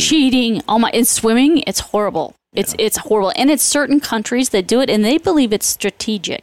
So I read an article about why Great Britain always gets called on the called on the line about this, and they're like, "Why wouldn't you have the highest functioning person in a class? That's strategic. I mean, they ain't wrong. Hey, Right? well, I'm And not- I I'm can't like, yeah. disagree with that. Where's the line from being strategic to being a cheater? Yeah, it's that's gray. Blurred. Mm-hmm. That's a blurred gray line without Yeah. a doubt. I mean, but even like the U.S. I mean, not saying we did it intentionally or like our programs did it intentionally, but I mean, you had a dude with a bone spur in his heel Yes. shooting on the U.S. team. Yes. Well, that's one of the reasons I'm retiring. Um, not only that I'm tired, but you know I'm at the top of my game now. But I shot Arizona Cup with thr Eric Lindsay, um, Jack Charlesworth, and Lucas, who's from my bow shop in my little hometown of Lacrosse, and I am far more capable than they are. They are way more impaired than I am. So Yeah. why would I? You know, when I was before the 2017 thing, I would look at people that were higher functioning than me, and I'm like, why the fuck are they in my class? I am don't have a chance. And when I pulled off the line in Arizona, I'm like, yeah, this is your sign, Leah. Yeah. This is your Well, sign. you know, it's funny you say that because Eric right now is struggling with the fact that um, how good Jason is and you we're higher functioning. and and he he's having trouble saying why can't I get there? And he's a he's a He's a true quad. he's yeah. Yes. And, but and it's And- weird because I have to explain that to him. Say, look, your injuries or your capabilities compared to like Jason Lee are, are far greater. I wish they would have like E EW1A and B or whatever. So Yeah. I actually got called for a reclassification at World Championships. Did you really? Yeah, because, and it was a whole clusterfuck. It was bullshit. But Yeah. anyway, do I believe I'm a W1? Maybe. Yeah. Am I a woman's open? Nope. Not even close. Right. I can't, it's hard for me to load my arrows. Right. just to load the Exactly. arrows. But like, I don't know who was. Oh, your friend Jesse. I moved my foot the other day. He's like, "Oh my god, it's a miracle!" I'm like, like it freaked him out. How Yeah. did you do that? I'm like, I can move my feet. I, you know, She Oh, it's always not, says, "I'm not paralyzed. I just can't." I, move. I lack function. Is You lack you know- function, yeah. I mean, w- when I did walk, I walked like a drunk toddler. and you only take so many people out, and they're like, "Sit your ass down." Yeah. I remember when I got classified in Czech Republic, I was told the same thing. They said, "You're you're not men's open. Are Right. you truly W one ish?" You're closest But to my that my class. thing was, if we put you in men's open, we're doing you a disservice because my my uh, core strength is so bad Right. that I have absolutely zero balance in my right hand, still impaired. But I do have the strength versus Eric doesn't have the strength And to neither pull does back my the weight. friend Lucas. correct, where they don't have the strength to do pull like I do. Mm-hmm. Right. I don't have the same balance as, let's say, David from Right. Czech. Yeah. Yes. Things yes. like that. So W one is is messed up, and you know I'll get I can get on a soapbox with this because they have rules in there that it it it's set the way it is because somebody has an option to sh- shoot a recurve. Well, if you Yeah. can shoot a recurve in W one, you don't belong there because Exactly. you should Hell have no. hand function. Because you have hand function and So a dexterity. lot of stuff is antiquated. Unless you shut a and mouth it's- tag tab, that's the only way you could do it. Well, you know, in Tokyo, I had a new chair that had handles on the back, and when I went through inspection the night before quals, they're like, "Yeah, you need to take those off," and it was it was a box chair, so it's welded, brand new. Yep. I'm like, uh, no. And I'm like, why? And they're like, because you're gonna you lean And on it them for was- support. I'm like, I don't lean on them for support. So they gave me my bow, and I went. So literally, we cut the top You half cut of 'em my off? chair Oh, yeah. o- off in Tokyo. She posted a picture, and these canes Just- right here, it was sawed off and everything. and there. even the first rung of this, and I'm like, Yeah. well, that freaking sucks. so Yeah, yeah, that I went into blows. quals. I didn't have a chance to practice after that, Right. l- Before going into quals, so I'm like, holy cow, that feels weird. I guess I was You using got- them, but Wait, it was you legit. Changed, you changed gotta- it the night before, and then went to a tournament. Yeah. you need to be one of our staff shooters. You need to you need to do Exactly. the old hotel room bed trick. What's that? You flip the bed up on the bed frame, and then you put the phone book behind the mattress, between the mattress and the wall, and shoot into the mattress. Bridger's done that. Dead, dead serious. I did that in the first year I went to Medellin. My bow was shooting like dog shit because my. So you string shot moved through a all- hotel's mattress? Yeah, I took the mattress, flipped it up, put the phone book behind it. Roger Willett was on the team at the time. Took a newspaper, uh, two arrows, taped the newspaper to it, and held it up, and I sh- paper to my bow in the hotel room. Oh my god, that's really creative. Actually, actually during COVID, we I used to had a, do shit like that all the time at World Cups. I had a foam block at the end of my little nine foot thing, and I was shooting into it, and I got a I got a note on my door from management. They thought I was getting hinky in the middle of the night, and it was disturbing other Oh my gosh, are you kidding No, me? I can't look at anybody in the elevator anymore. Your neighbors have complained. Could you please keep your nighttime escapade. Almost like because in COVID, I, Lee I is a went- freak. I know I had my nights and days mixed up because it Oh, didn't we matter. were we were horrible. We we we'd, Scott and I'd be up bullshitting in the laundry room here till 2, 8, 2, 3, Yeah. 4 a.m. and then we'd sleep until one or two in the That was me. So I'm like, pew. we were all kinds of jacked up. Well, at least Really nobody screwed called you up. out on it. I'm like, yeah, I'll never shoot a inside again. But That's yeah, we- hilarious. yeah, if you ever, if if anybody listen, if you ever need to practice, practice ranges, clothes, wherever, just take that phone book out of the out of the drawer in the hotel room, Yeah. flip that mattress up, just lean it against the wall, stick the phone book there. Just that way, you're not having to, you know, you're shooting at the bottom of the mattress. They don't look at that. That's No, true. They never. check Hopefully, you don't hit a coil though, that. Yeah. or a spring. Oh no, they got good mattresses. That- And then that's the phone very book creative. just keeps it from poking a hole in the wall. There you go. So Uh, shout pro, out- hey, that is pro tip number. pro tip: But, Ten- uh, hotel room paper. This towel. is your program. thing a week Yeah. by Bridger Deaton. Bridger's pro tip a week. That's If you awesome. take two pro or two pro tours and glue a newspaper or tape a newspaper to it, you can get the good tension on that paper. yeah. You just got to have a buddy that trusts you to not shoot him. Right? I'll call That's it the all. doggy pro trip. Yeah, there pro you go. tip. Doggy. Yeah. So that's cool. That's really cool. But so back to the W one thing. So you you guys are because I I, will- I will tell you the difference between coaching him and coaching Eric are, are they're unbelievable. It's two completely different individuals and what their abilities are and what they can and can't do. But you know what? Lucas was super impressed with Eric. Oh, Eric was I'm- I'm okay. I'm gonna tell you real quick. Eric, he'll probably never shoot it again. I mean, he's actually. I had to talk him off a cliff coming Yeah, back because he yeah. was extremely frustrated. Yes. He even warned me. He said, During "Hey, trials, he was too, and Yeah, I, and- I felt bad. And he- well, and here's why. You guys, I hate to say this, between you and Jason, you guys have set a pretty high bar. Right, but but, but And- we're and- higher functioning. And and what's sad about that, and I, I'm not going to sit there and say because if Eric listens to this, and well, he is going to listen to it, that is he ever going to get there? I think he's capable. Yes. It's just going to take him a hell of a lot longer. Well, the one that won in Rio is David Dronsky, and he's a true quad. Mm-hmm. And Jaime from Mexico is killing it, lights out. It just, you have to be willing to be flexible and change things when people suggest them or Right. try them. But I think Eric is like Lucas, they're really hard headed and they want to have control Oh yeah, hundred percent. because they don't have control over anything else. Right. Yeah. You're, you all look at Eric's background, and what Yeah. lieutenant colonel I think he was, and he's he's a leader. And Lucas was a firefighter. Yeah. So there you go. Yeah. so, these guys really, are, you're going to ask me to give up control of one more thing? Exactly. Yeah. Yeah.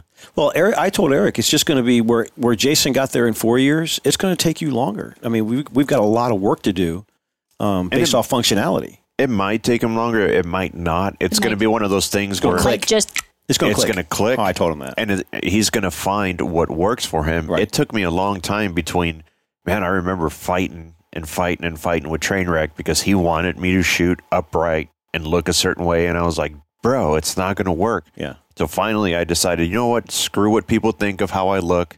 Screw of everything else. I'm going to do it this way because it works.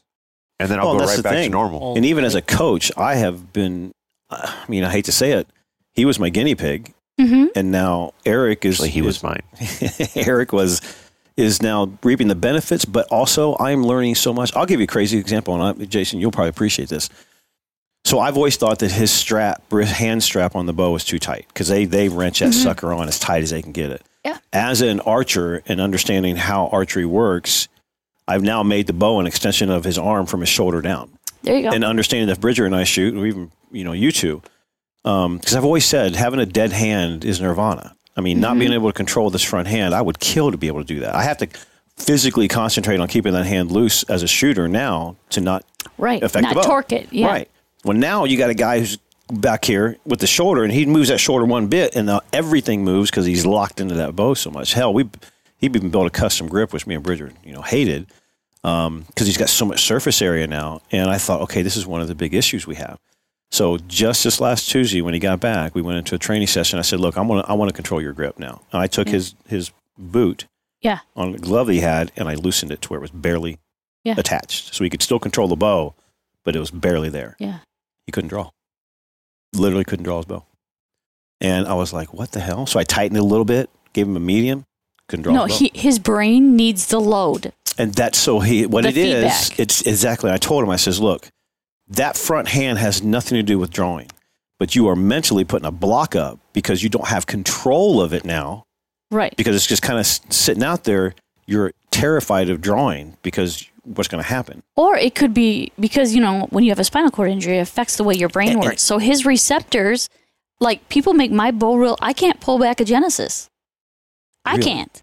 But my bow, I don't know what it is 40, p- no, not even 40, maybe 37 pounds or whatever. But I need, my brain needs that feedback to get, To get over there. it. Yeah. Once I'm over it, I'm there. Yeah. But it's your brain. It's not it's something I don't think it's something people do on purpose, but your brain needs feedback. Mm-hmm. And that is feedback. This, Is Is not feed- It's fear.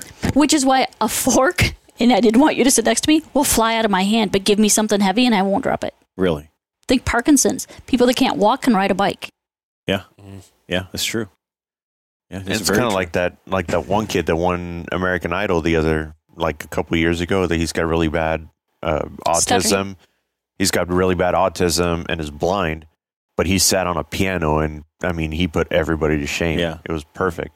Well, I think of like Tony Bennett. You know, he's I don't know if everybody knows, but I love Tony Bennett, and he's he's you know got Alzheimer's. You know, Mm. Right. bad, but yet he can still sing Well, Randy Travis stutters so bad you can't understand him until he sings. until he sings. Yeah, Yeah. It's crazy. it's the same thing as that's actually load good- on your brain. yeah, it's and that's feedback. actually a good point. But I it was weird because g- learning that I thought, okay, I'm screwed. I've got to go back to square one as a coach because this is no longer even.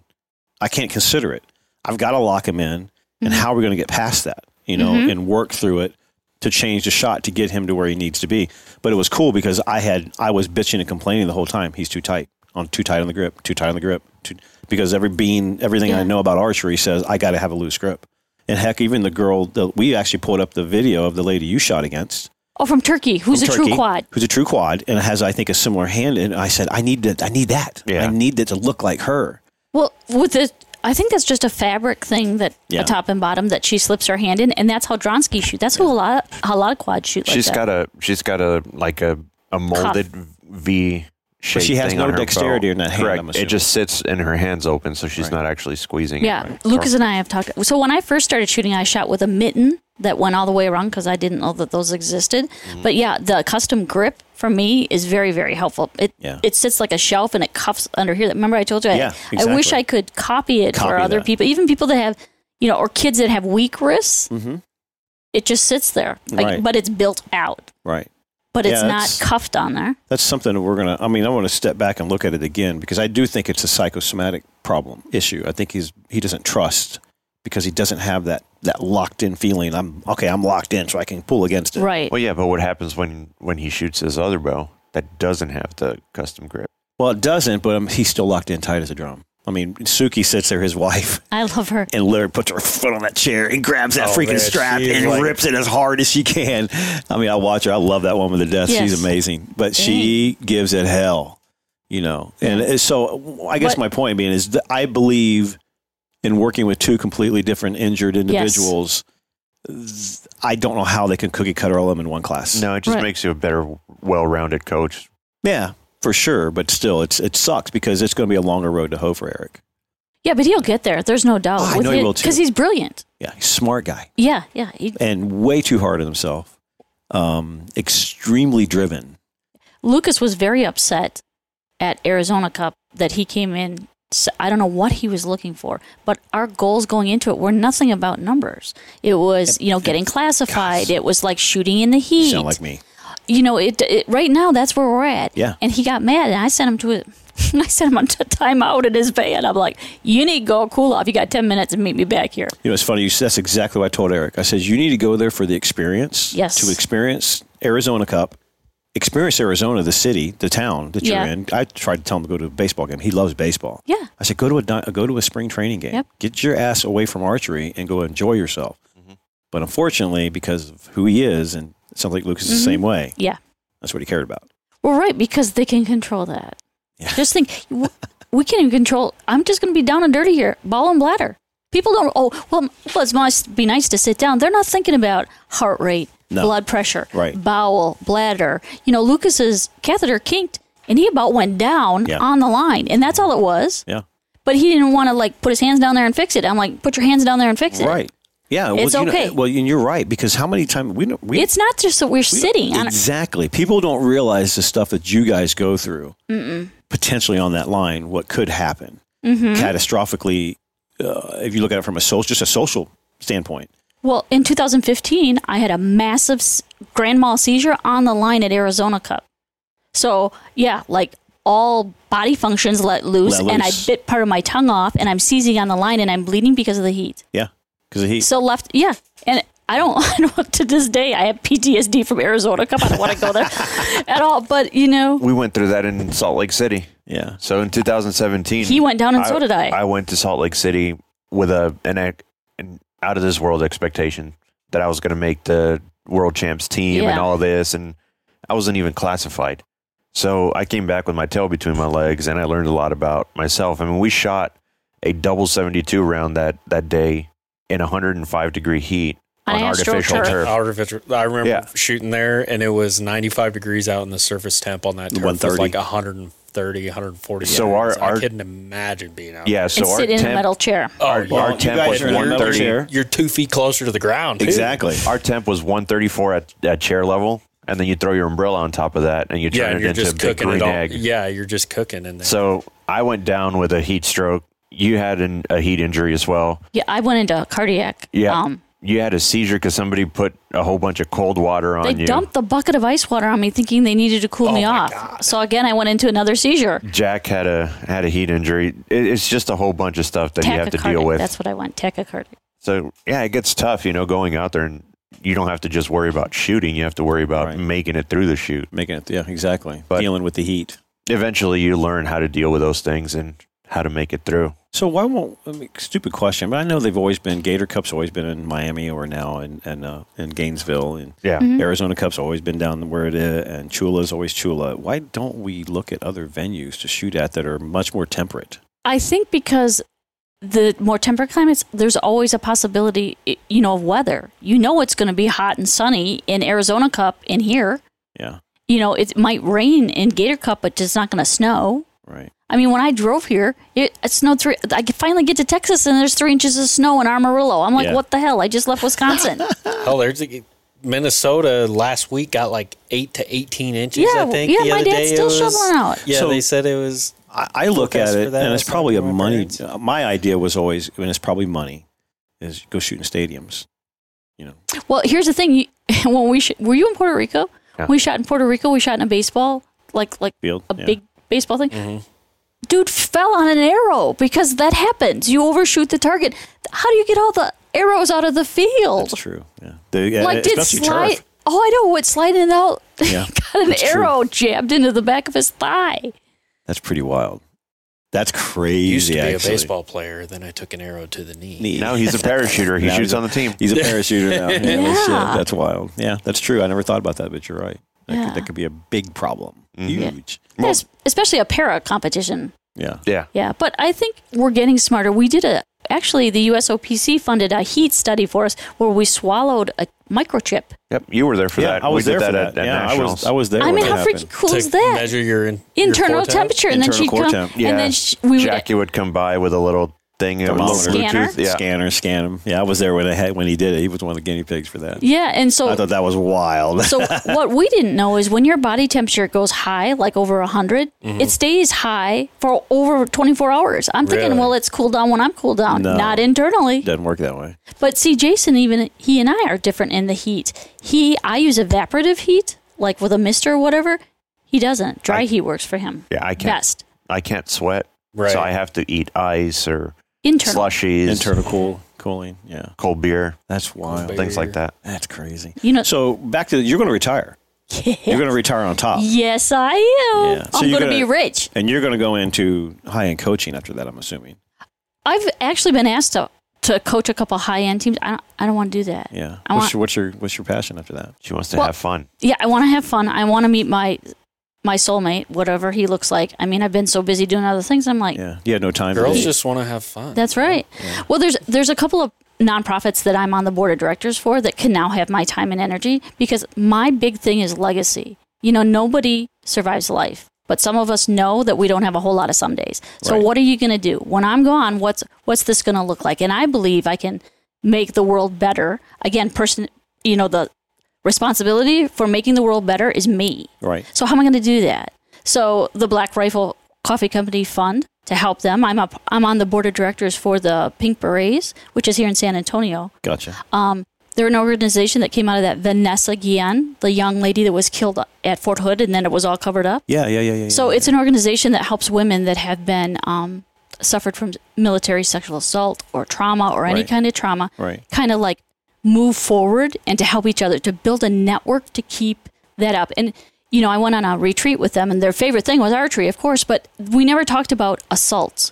We talked about you know um, legislation and how do we build safety nets and how do we build things in the community and you know the whole state of Texas I think has one VA housing for women with children one in the state of Texas Yeah. so how do we address those things I mean they're just winners so I- you know I'm on the board of directors for them I'm on the board of directors for Operation Enduring Warrior which is another activity sports based Right. organization, um, and they have a lot of people here. So it's not just for m- wounded military; it's also for um, hometown heroes. You know, cops, firemen, first uh, responders. first responders. Yeah. All of those can take part in those activities. Right. So, and I'm s- I'm on the board of directors for the for USA Archery for three more years, and I'm also on the board of directors for the USOPC. Okay, so I got a question. Mm-hmm. You're going to give up shooting. You're going to be just as busy. Yes. I But- mean, uh, you just named five organizations that are going to take up a well, lot you of know, your time. I, I know a lot of archers, both able bodied and para, that when their time comes, they're still hanging on because that's their identity. That's Right. their, and for me, it is a huge part of my identity, and it's where my friendships and, you know, they're my family. So I knew I needed to tris- transition with purpose because who am I now? Right. How can I be the best? How can I help the most people or be the best version of myself now? Because when people lose that, th- you lo- they lose themselves, Well, and hundred the percent. what what, are- happens What are when- most people doing in your situation right now? well, they're They're sit- I- sitting, at home on, on the, in if the I chair. wasn't active, as active as I am, there's no doubt I would be in assisted living. Yeah. Absolutely. Because in 2018, I fell trying to get on an aluminum ramp into my house and I broke every one of my vertebrae from L1 to S1. They're shattered. I was already in a wheelchair and then I broke my back. I laid on that ramp for seven hours because nobody could see me over the snowbank. you got to be kidding. me. No, my wheelchair went that way and my phone went underneath, and I spent weeks in the hospital. So that's one of the reasons I'm moving south. Well, I was going to say, so you're from Wisconsin, but we're getting ready to move to Texas. Yes. Here locally, yes. because a lot of those organiza- organizations you Are just here. named are here. are here and you have an international airport but We i'm have it. also do a lot i do a lot of public speaking Yeah. a lot Yeah. so and i enjoy that but i just needed to have i need to have a purpose and worth Right. you know and you talk about people getting out of the military or just catastrophically injured who am i and what, what worth do i have now Well, and we have BAMSI down here, right? You have BAMSI. You have, and uh, we're also the largest VA center for for wounded combat yeah, vets well, coming in. The VA here is really good for uh, spinal cord injury and disease. Yeah. They, they fall under that E my SCID. doctor in was I went with him Monday to his appointment, but my doctor in Wisconsin told me you need to move because you're not going to get the care that you need in Wisconsin. right. So like, you know, they have new meds and all that, and this is what they said: it's too late. It's too late for you. Your disease is too progressed, and we have an entire nation of young, injured, and wounded vets that need the money that we would spend on you. Are you kidding me? No, I'm not. I've been told that three times. And every that's what I say. My if I had advice to give to anybody in the world is question everything Yeah. and believe nothing and even my kids. You know, when people tell you something, don't take it for truth. Rebel, resist. Yeah. Well, you know, now I have two kids that have authority issues, but I raised them. I raised them to question, question everything. So if somebody that my so you reap what you sow, there, wo- woman. yeah, yeah. But when people say, "Oh, it's too late for you. You're done. You know, That's you need to make sure." bullshit, Oh, fuck you. Yeah. You don't know me. exactly. You're not. Don't give me your prediction of my life. Right. That's awesome. So I think that rebelliousness is what drives me forward. Yeah. Try me. Yeah. That's badass, though. That's the way to live. It is, and we Yeah. were talking about that earlier. Yeah. Absolutely. Yeah. How do you know this isn't hell? Yeah. right. Because some days it feels like it. Oh Lord, yes. Especially, yeah. There's no doubt about it. Yeah. I mean, But then you just make it what it is. You know? But, you, you- but I will say, I've you know being a part of this community with you all. I mean, as, as far as the the um, the para community, it is amazing because I've seen both sides of it. I've seen people like you all, Mhm. you know, you two who who put your middle finger up against your situation. Mhm. And then I've seen people on the other side of it that are just done. They give it up. or they're mad Or and they're they're pissed mean off at the world, yeah. and they're and they're Yeah. angry Yeah. Yeah. and they're assholes to Yeah. be kind of honest and it's like, like the Well, guy they that think, they think life screwed them. well the guy that parked me in at Walmart right here in Bernie I couldn't get into my van and I got the cart dude or the big guy standing at the greeter Right. I said could you give him the phone the picture could you text this guy to move his truck so I can get in he said Right. well that's not really within our jurisdiction we really can't do anything about it so I handed him my keys and I said come on you're going to back my van out then so he came out to back up the van, and the dude shows up, and he's an older guy, um, Vietnam vet hat, and he said, "I said "You- that's illegal. Just telling you to park on the stripes." He said, "I'm a disabled vet too. You don't have one up on me because you're in a wheelchair." Angry. Once again, jackass. We talked about no, earlier. that's there's a there's a Lee and I were talking about this. There is a multitude of entitlement in the vet community. Out Oh there. yeah, especially Oh, it's- disabled it's anno- vets. it's anno- All Annoying. I could think of is what Jason would have told a guy in that situation.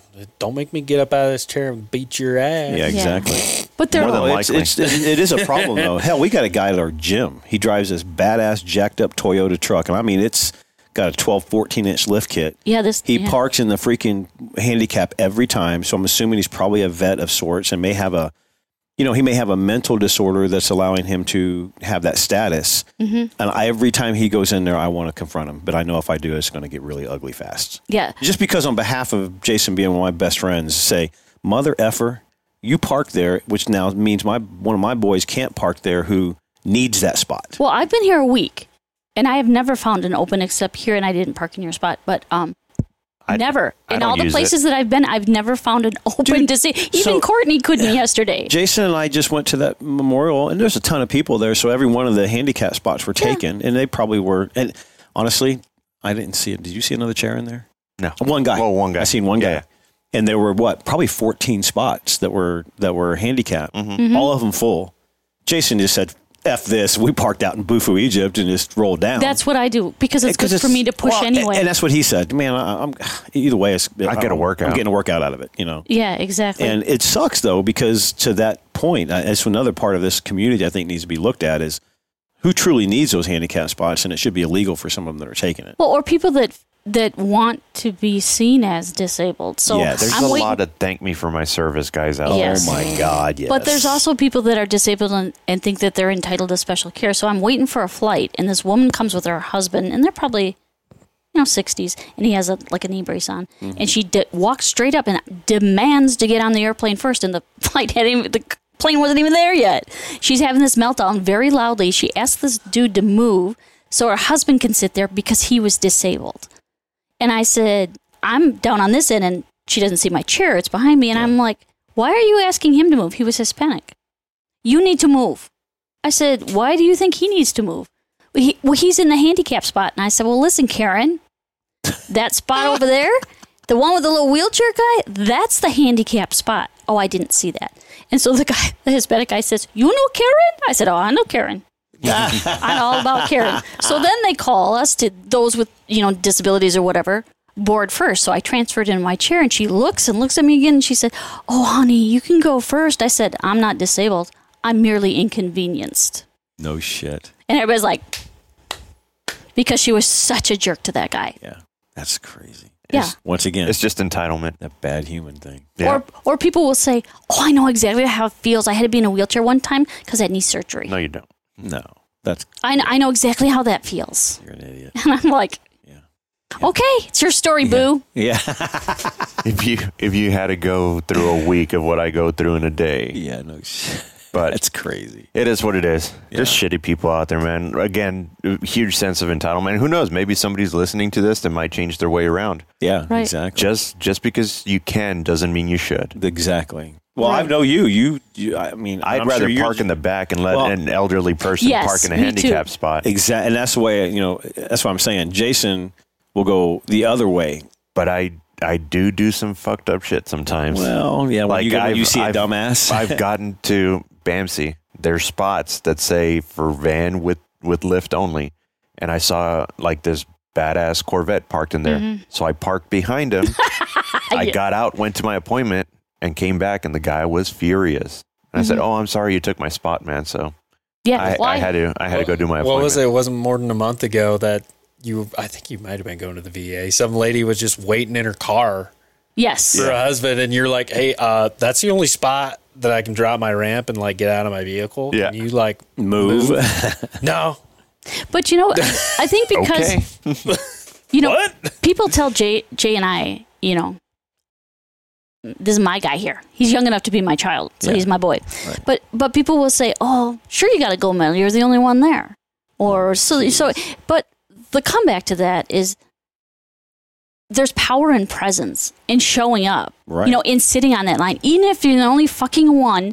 There's courage in that, and people will see that courage, hopefully, and apply that to the rest of their life. right. Because yeah, because we we would get. "Oh, sh- Of course, you're the only one. Well, you know, someday somebody like Lucas is only shooting because I was shooting at that, and his friend or his buddy from high school looked at me and he said, "I have a friend Lucas that just broke his neck. Do you think he could shoot a bow?" He never would have known that had it had we not been vulnerable and put ourselves out out there on exactly. the line. Exactly. So when they changed the thing in 2017, one of our coaching staff said was consoling somebody that was no longer a W1 and said, "Well, the W1s are just going to be a freak show now." Really. Yeah, but we're going to be a motherfucking cool freak show. we're going to own this shit. Exactly. No, that's freaking classic. No, And that's- it's been it's been good. yeah. Yes. That's I've awesome. been good people. Well, and that's the will thing. change the world. Well, yes, it's up to us to change. I the wanted world. Well, that. and so here's and here's the sad part, and this is part of you know kind of what I was bitching about earlier. But people look at you all, and they assume right away, you know, that you're you're handicapped, you can't do this, you can't do that, Mm-hmm. and they don't even know your situation, they don't know your story, and Right. and, and until like I don't look at Jason as in a chair at all. I see so far beyond that. I mean, but we're close, and we have known him for you know six Yeah. years now. But yeah, it's. I just don't look at it that way. And now I look at all people in chairs. I mean, anybody who's handicapped or happens to be Yep. disabled. It in a changes wheelchair- your Just a view. regular, everyday, an- normal you're, beaner. a, you're a- like Yeah, you. You're a chick. exactly. You're a badass chick.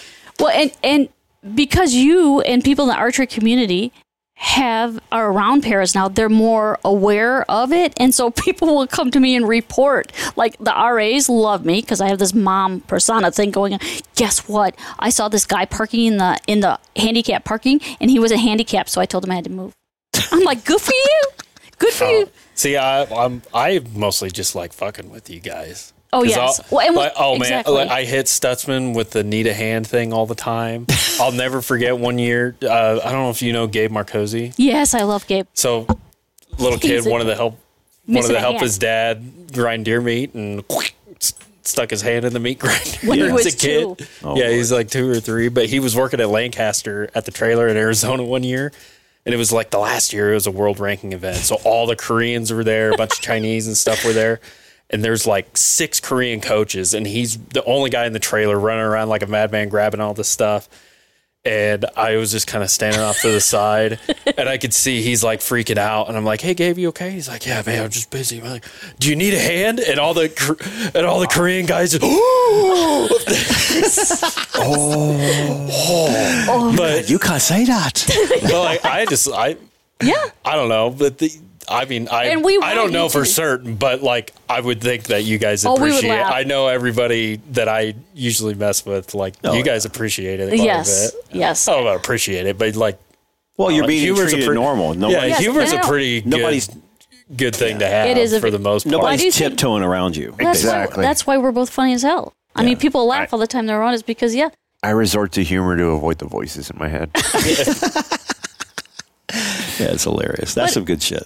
But you know, I think the more people, again, power and presence, and just going out to di- dinner, going here or there, and breaking down those barriers. Because when I I'm on a kids sled hockey team, and there's 30 of them, like little. So I roll into the first day, they're all on their chairs, and I look around, and I'm like, "Where are y'all hiding?" Because I've lived here four years, and I've never seen any of you Yeah, in exactly. a chair. Well, their parents are like, "Well, it's easier just to go grocery." I said, "No, that's not. That's easier for you. They have to live a life. So Exactly. now I'll see them places, and they'll point that out." Yeah, that's Look, awesome. I'm doing, I'm doing this. But so when I went to visit Joey at Fort Campbell, he was a medic with the 101st. He took me to dinner at this place called Cheddar's, and I don't even realize it. But he, you know, I've been disabled, severely disabled, probably since he was 11 years old. So he gets it. My daughter gets it. So we, the lady leads us through this crowded thing, and we get there, and he's a gentleman because I raised him that way. and he removes the chair and parks me and he turns around and he stands up and he's looking around and I did not even realize it until he stopped. It was dead silent in this huge dining room and everybody was watching. And he yells, "You may resume!" And they're all like, "Clug, clug, clug!" They all start eating again. you know, but you can do it with humor, which is Right. he meant to be funny. That Right. there's not there's nothing to look at over here, folks. Right, but the more people that are aware of that, we're just people. We just Exactly. want to be people. Exactly. Yeah. They ju- well, that's one thing, Jason. He's like, I don't want my own category to shoot in. You know, I want to shoot with the guys. Yes. You know, I'm not. I'm not. What is what you're always saying? Not disabled or whatever. You're not. You're not. I'm disabled, not not handicapped. Yeah, not handicapped. Exactly. That's the God's honest truth right there. Big, it's a big. It's a big We're difference. inconvenienced. yeah. Exactly. Well, That- and, that's a good and one to too. speak on that, I was actually just working with uh, Hiram Mm-hmm. from South and Point McAllen. blank, Yeah. So he's got this big tournament coming up in, in August. So if anybody's listening to this, August 5th, 6th, and 7th, it's called El Grande. Mm-hmm. So we're shooting Vegas one night, then outdoor Fida. FIDA the next night, and then 3D, the next day. And we were talking, and he said, "Hey man, are you coming down to shoot and this and that?" I said, "Yeah." Well, what what do you want to shoot?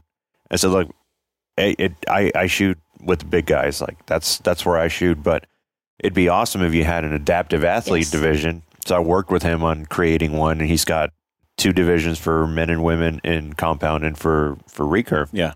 and it's gonna. I think it's gonna be Big setting deal. a good precedence Yeah. to get all the people from Texas to go down Yeah. there, and even nationwide if they want to come fly down to it.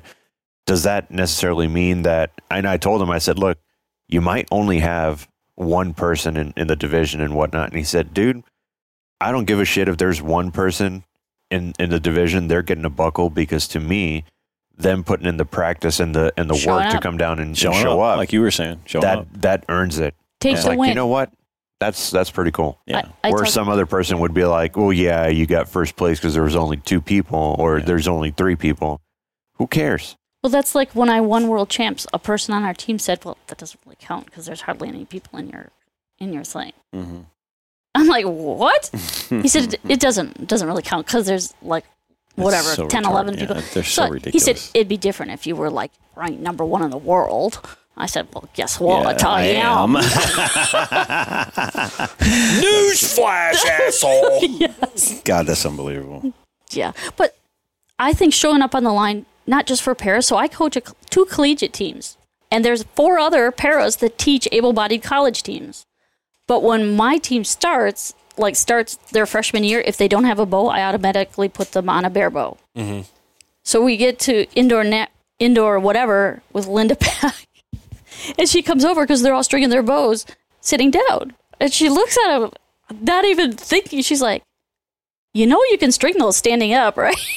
and they're like, Uh, Uh. "You can," and I'm, I'm like, "Oh, I never thought of that either." Oh, by the way, you can stand up and string that bow. That is hilarious. You know your coach is a para when you only know how to string it sitting Yeah, down. That's so cool. So when are you coming to Texas?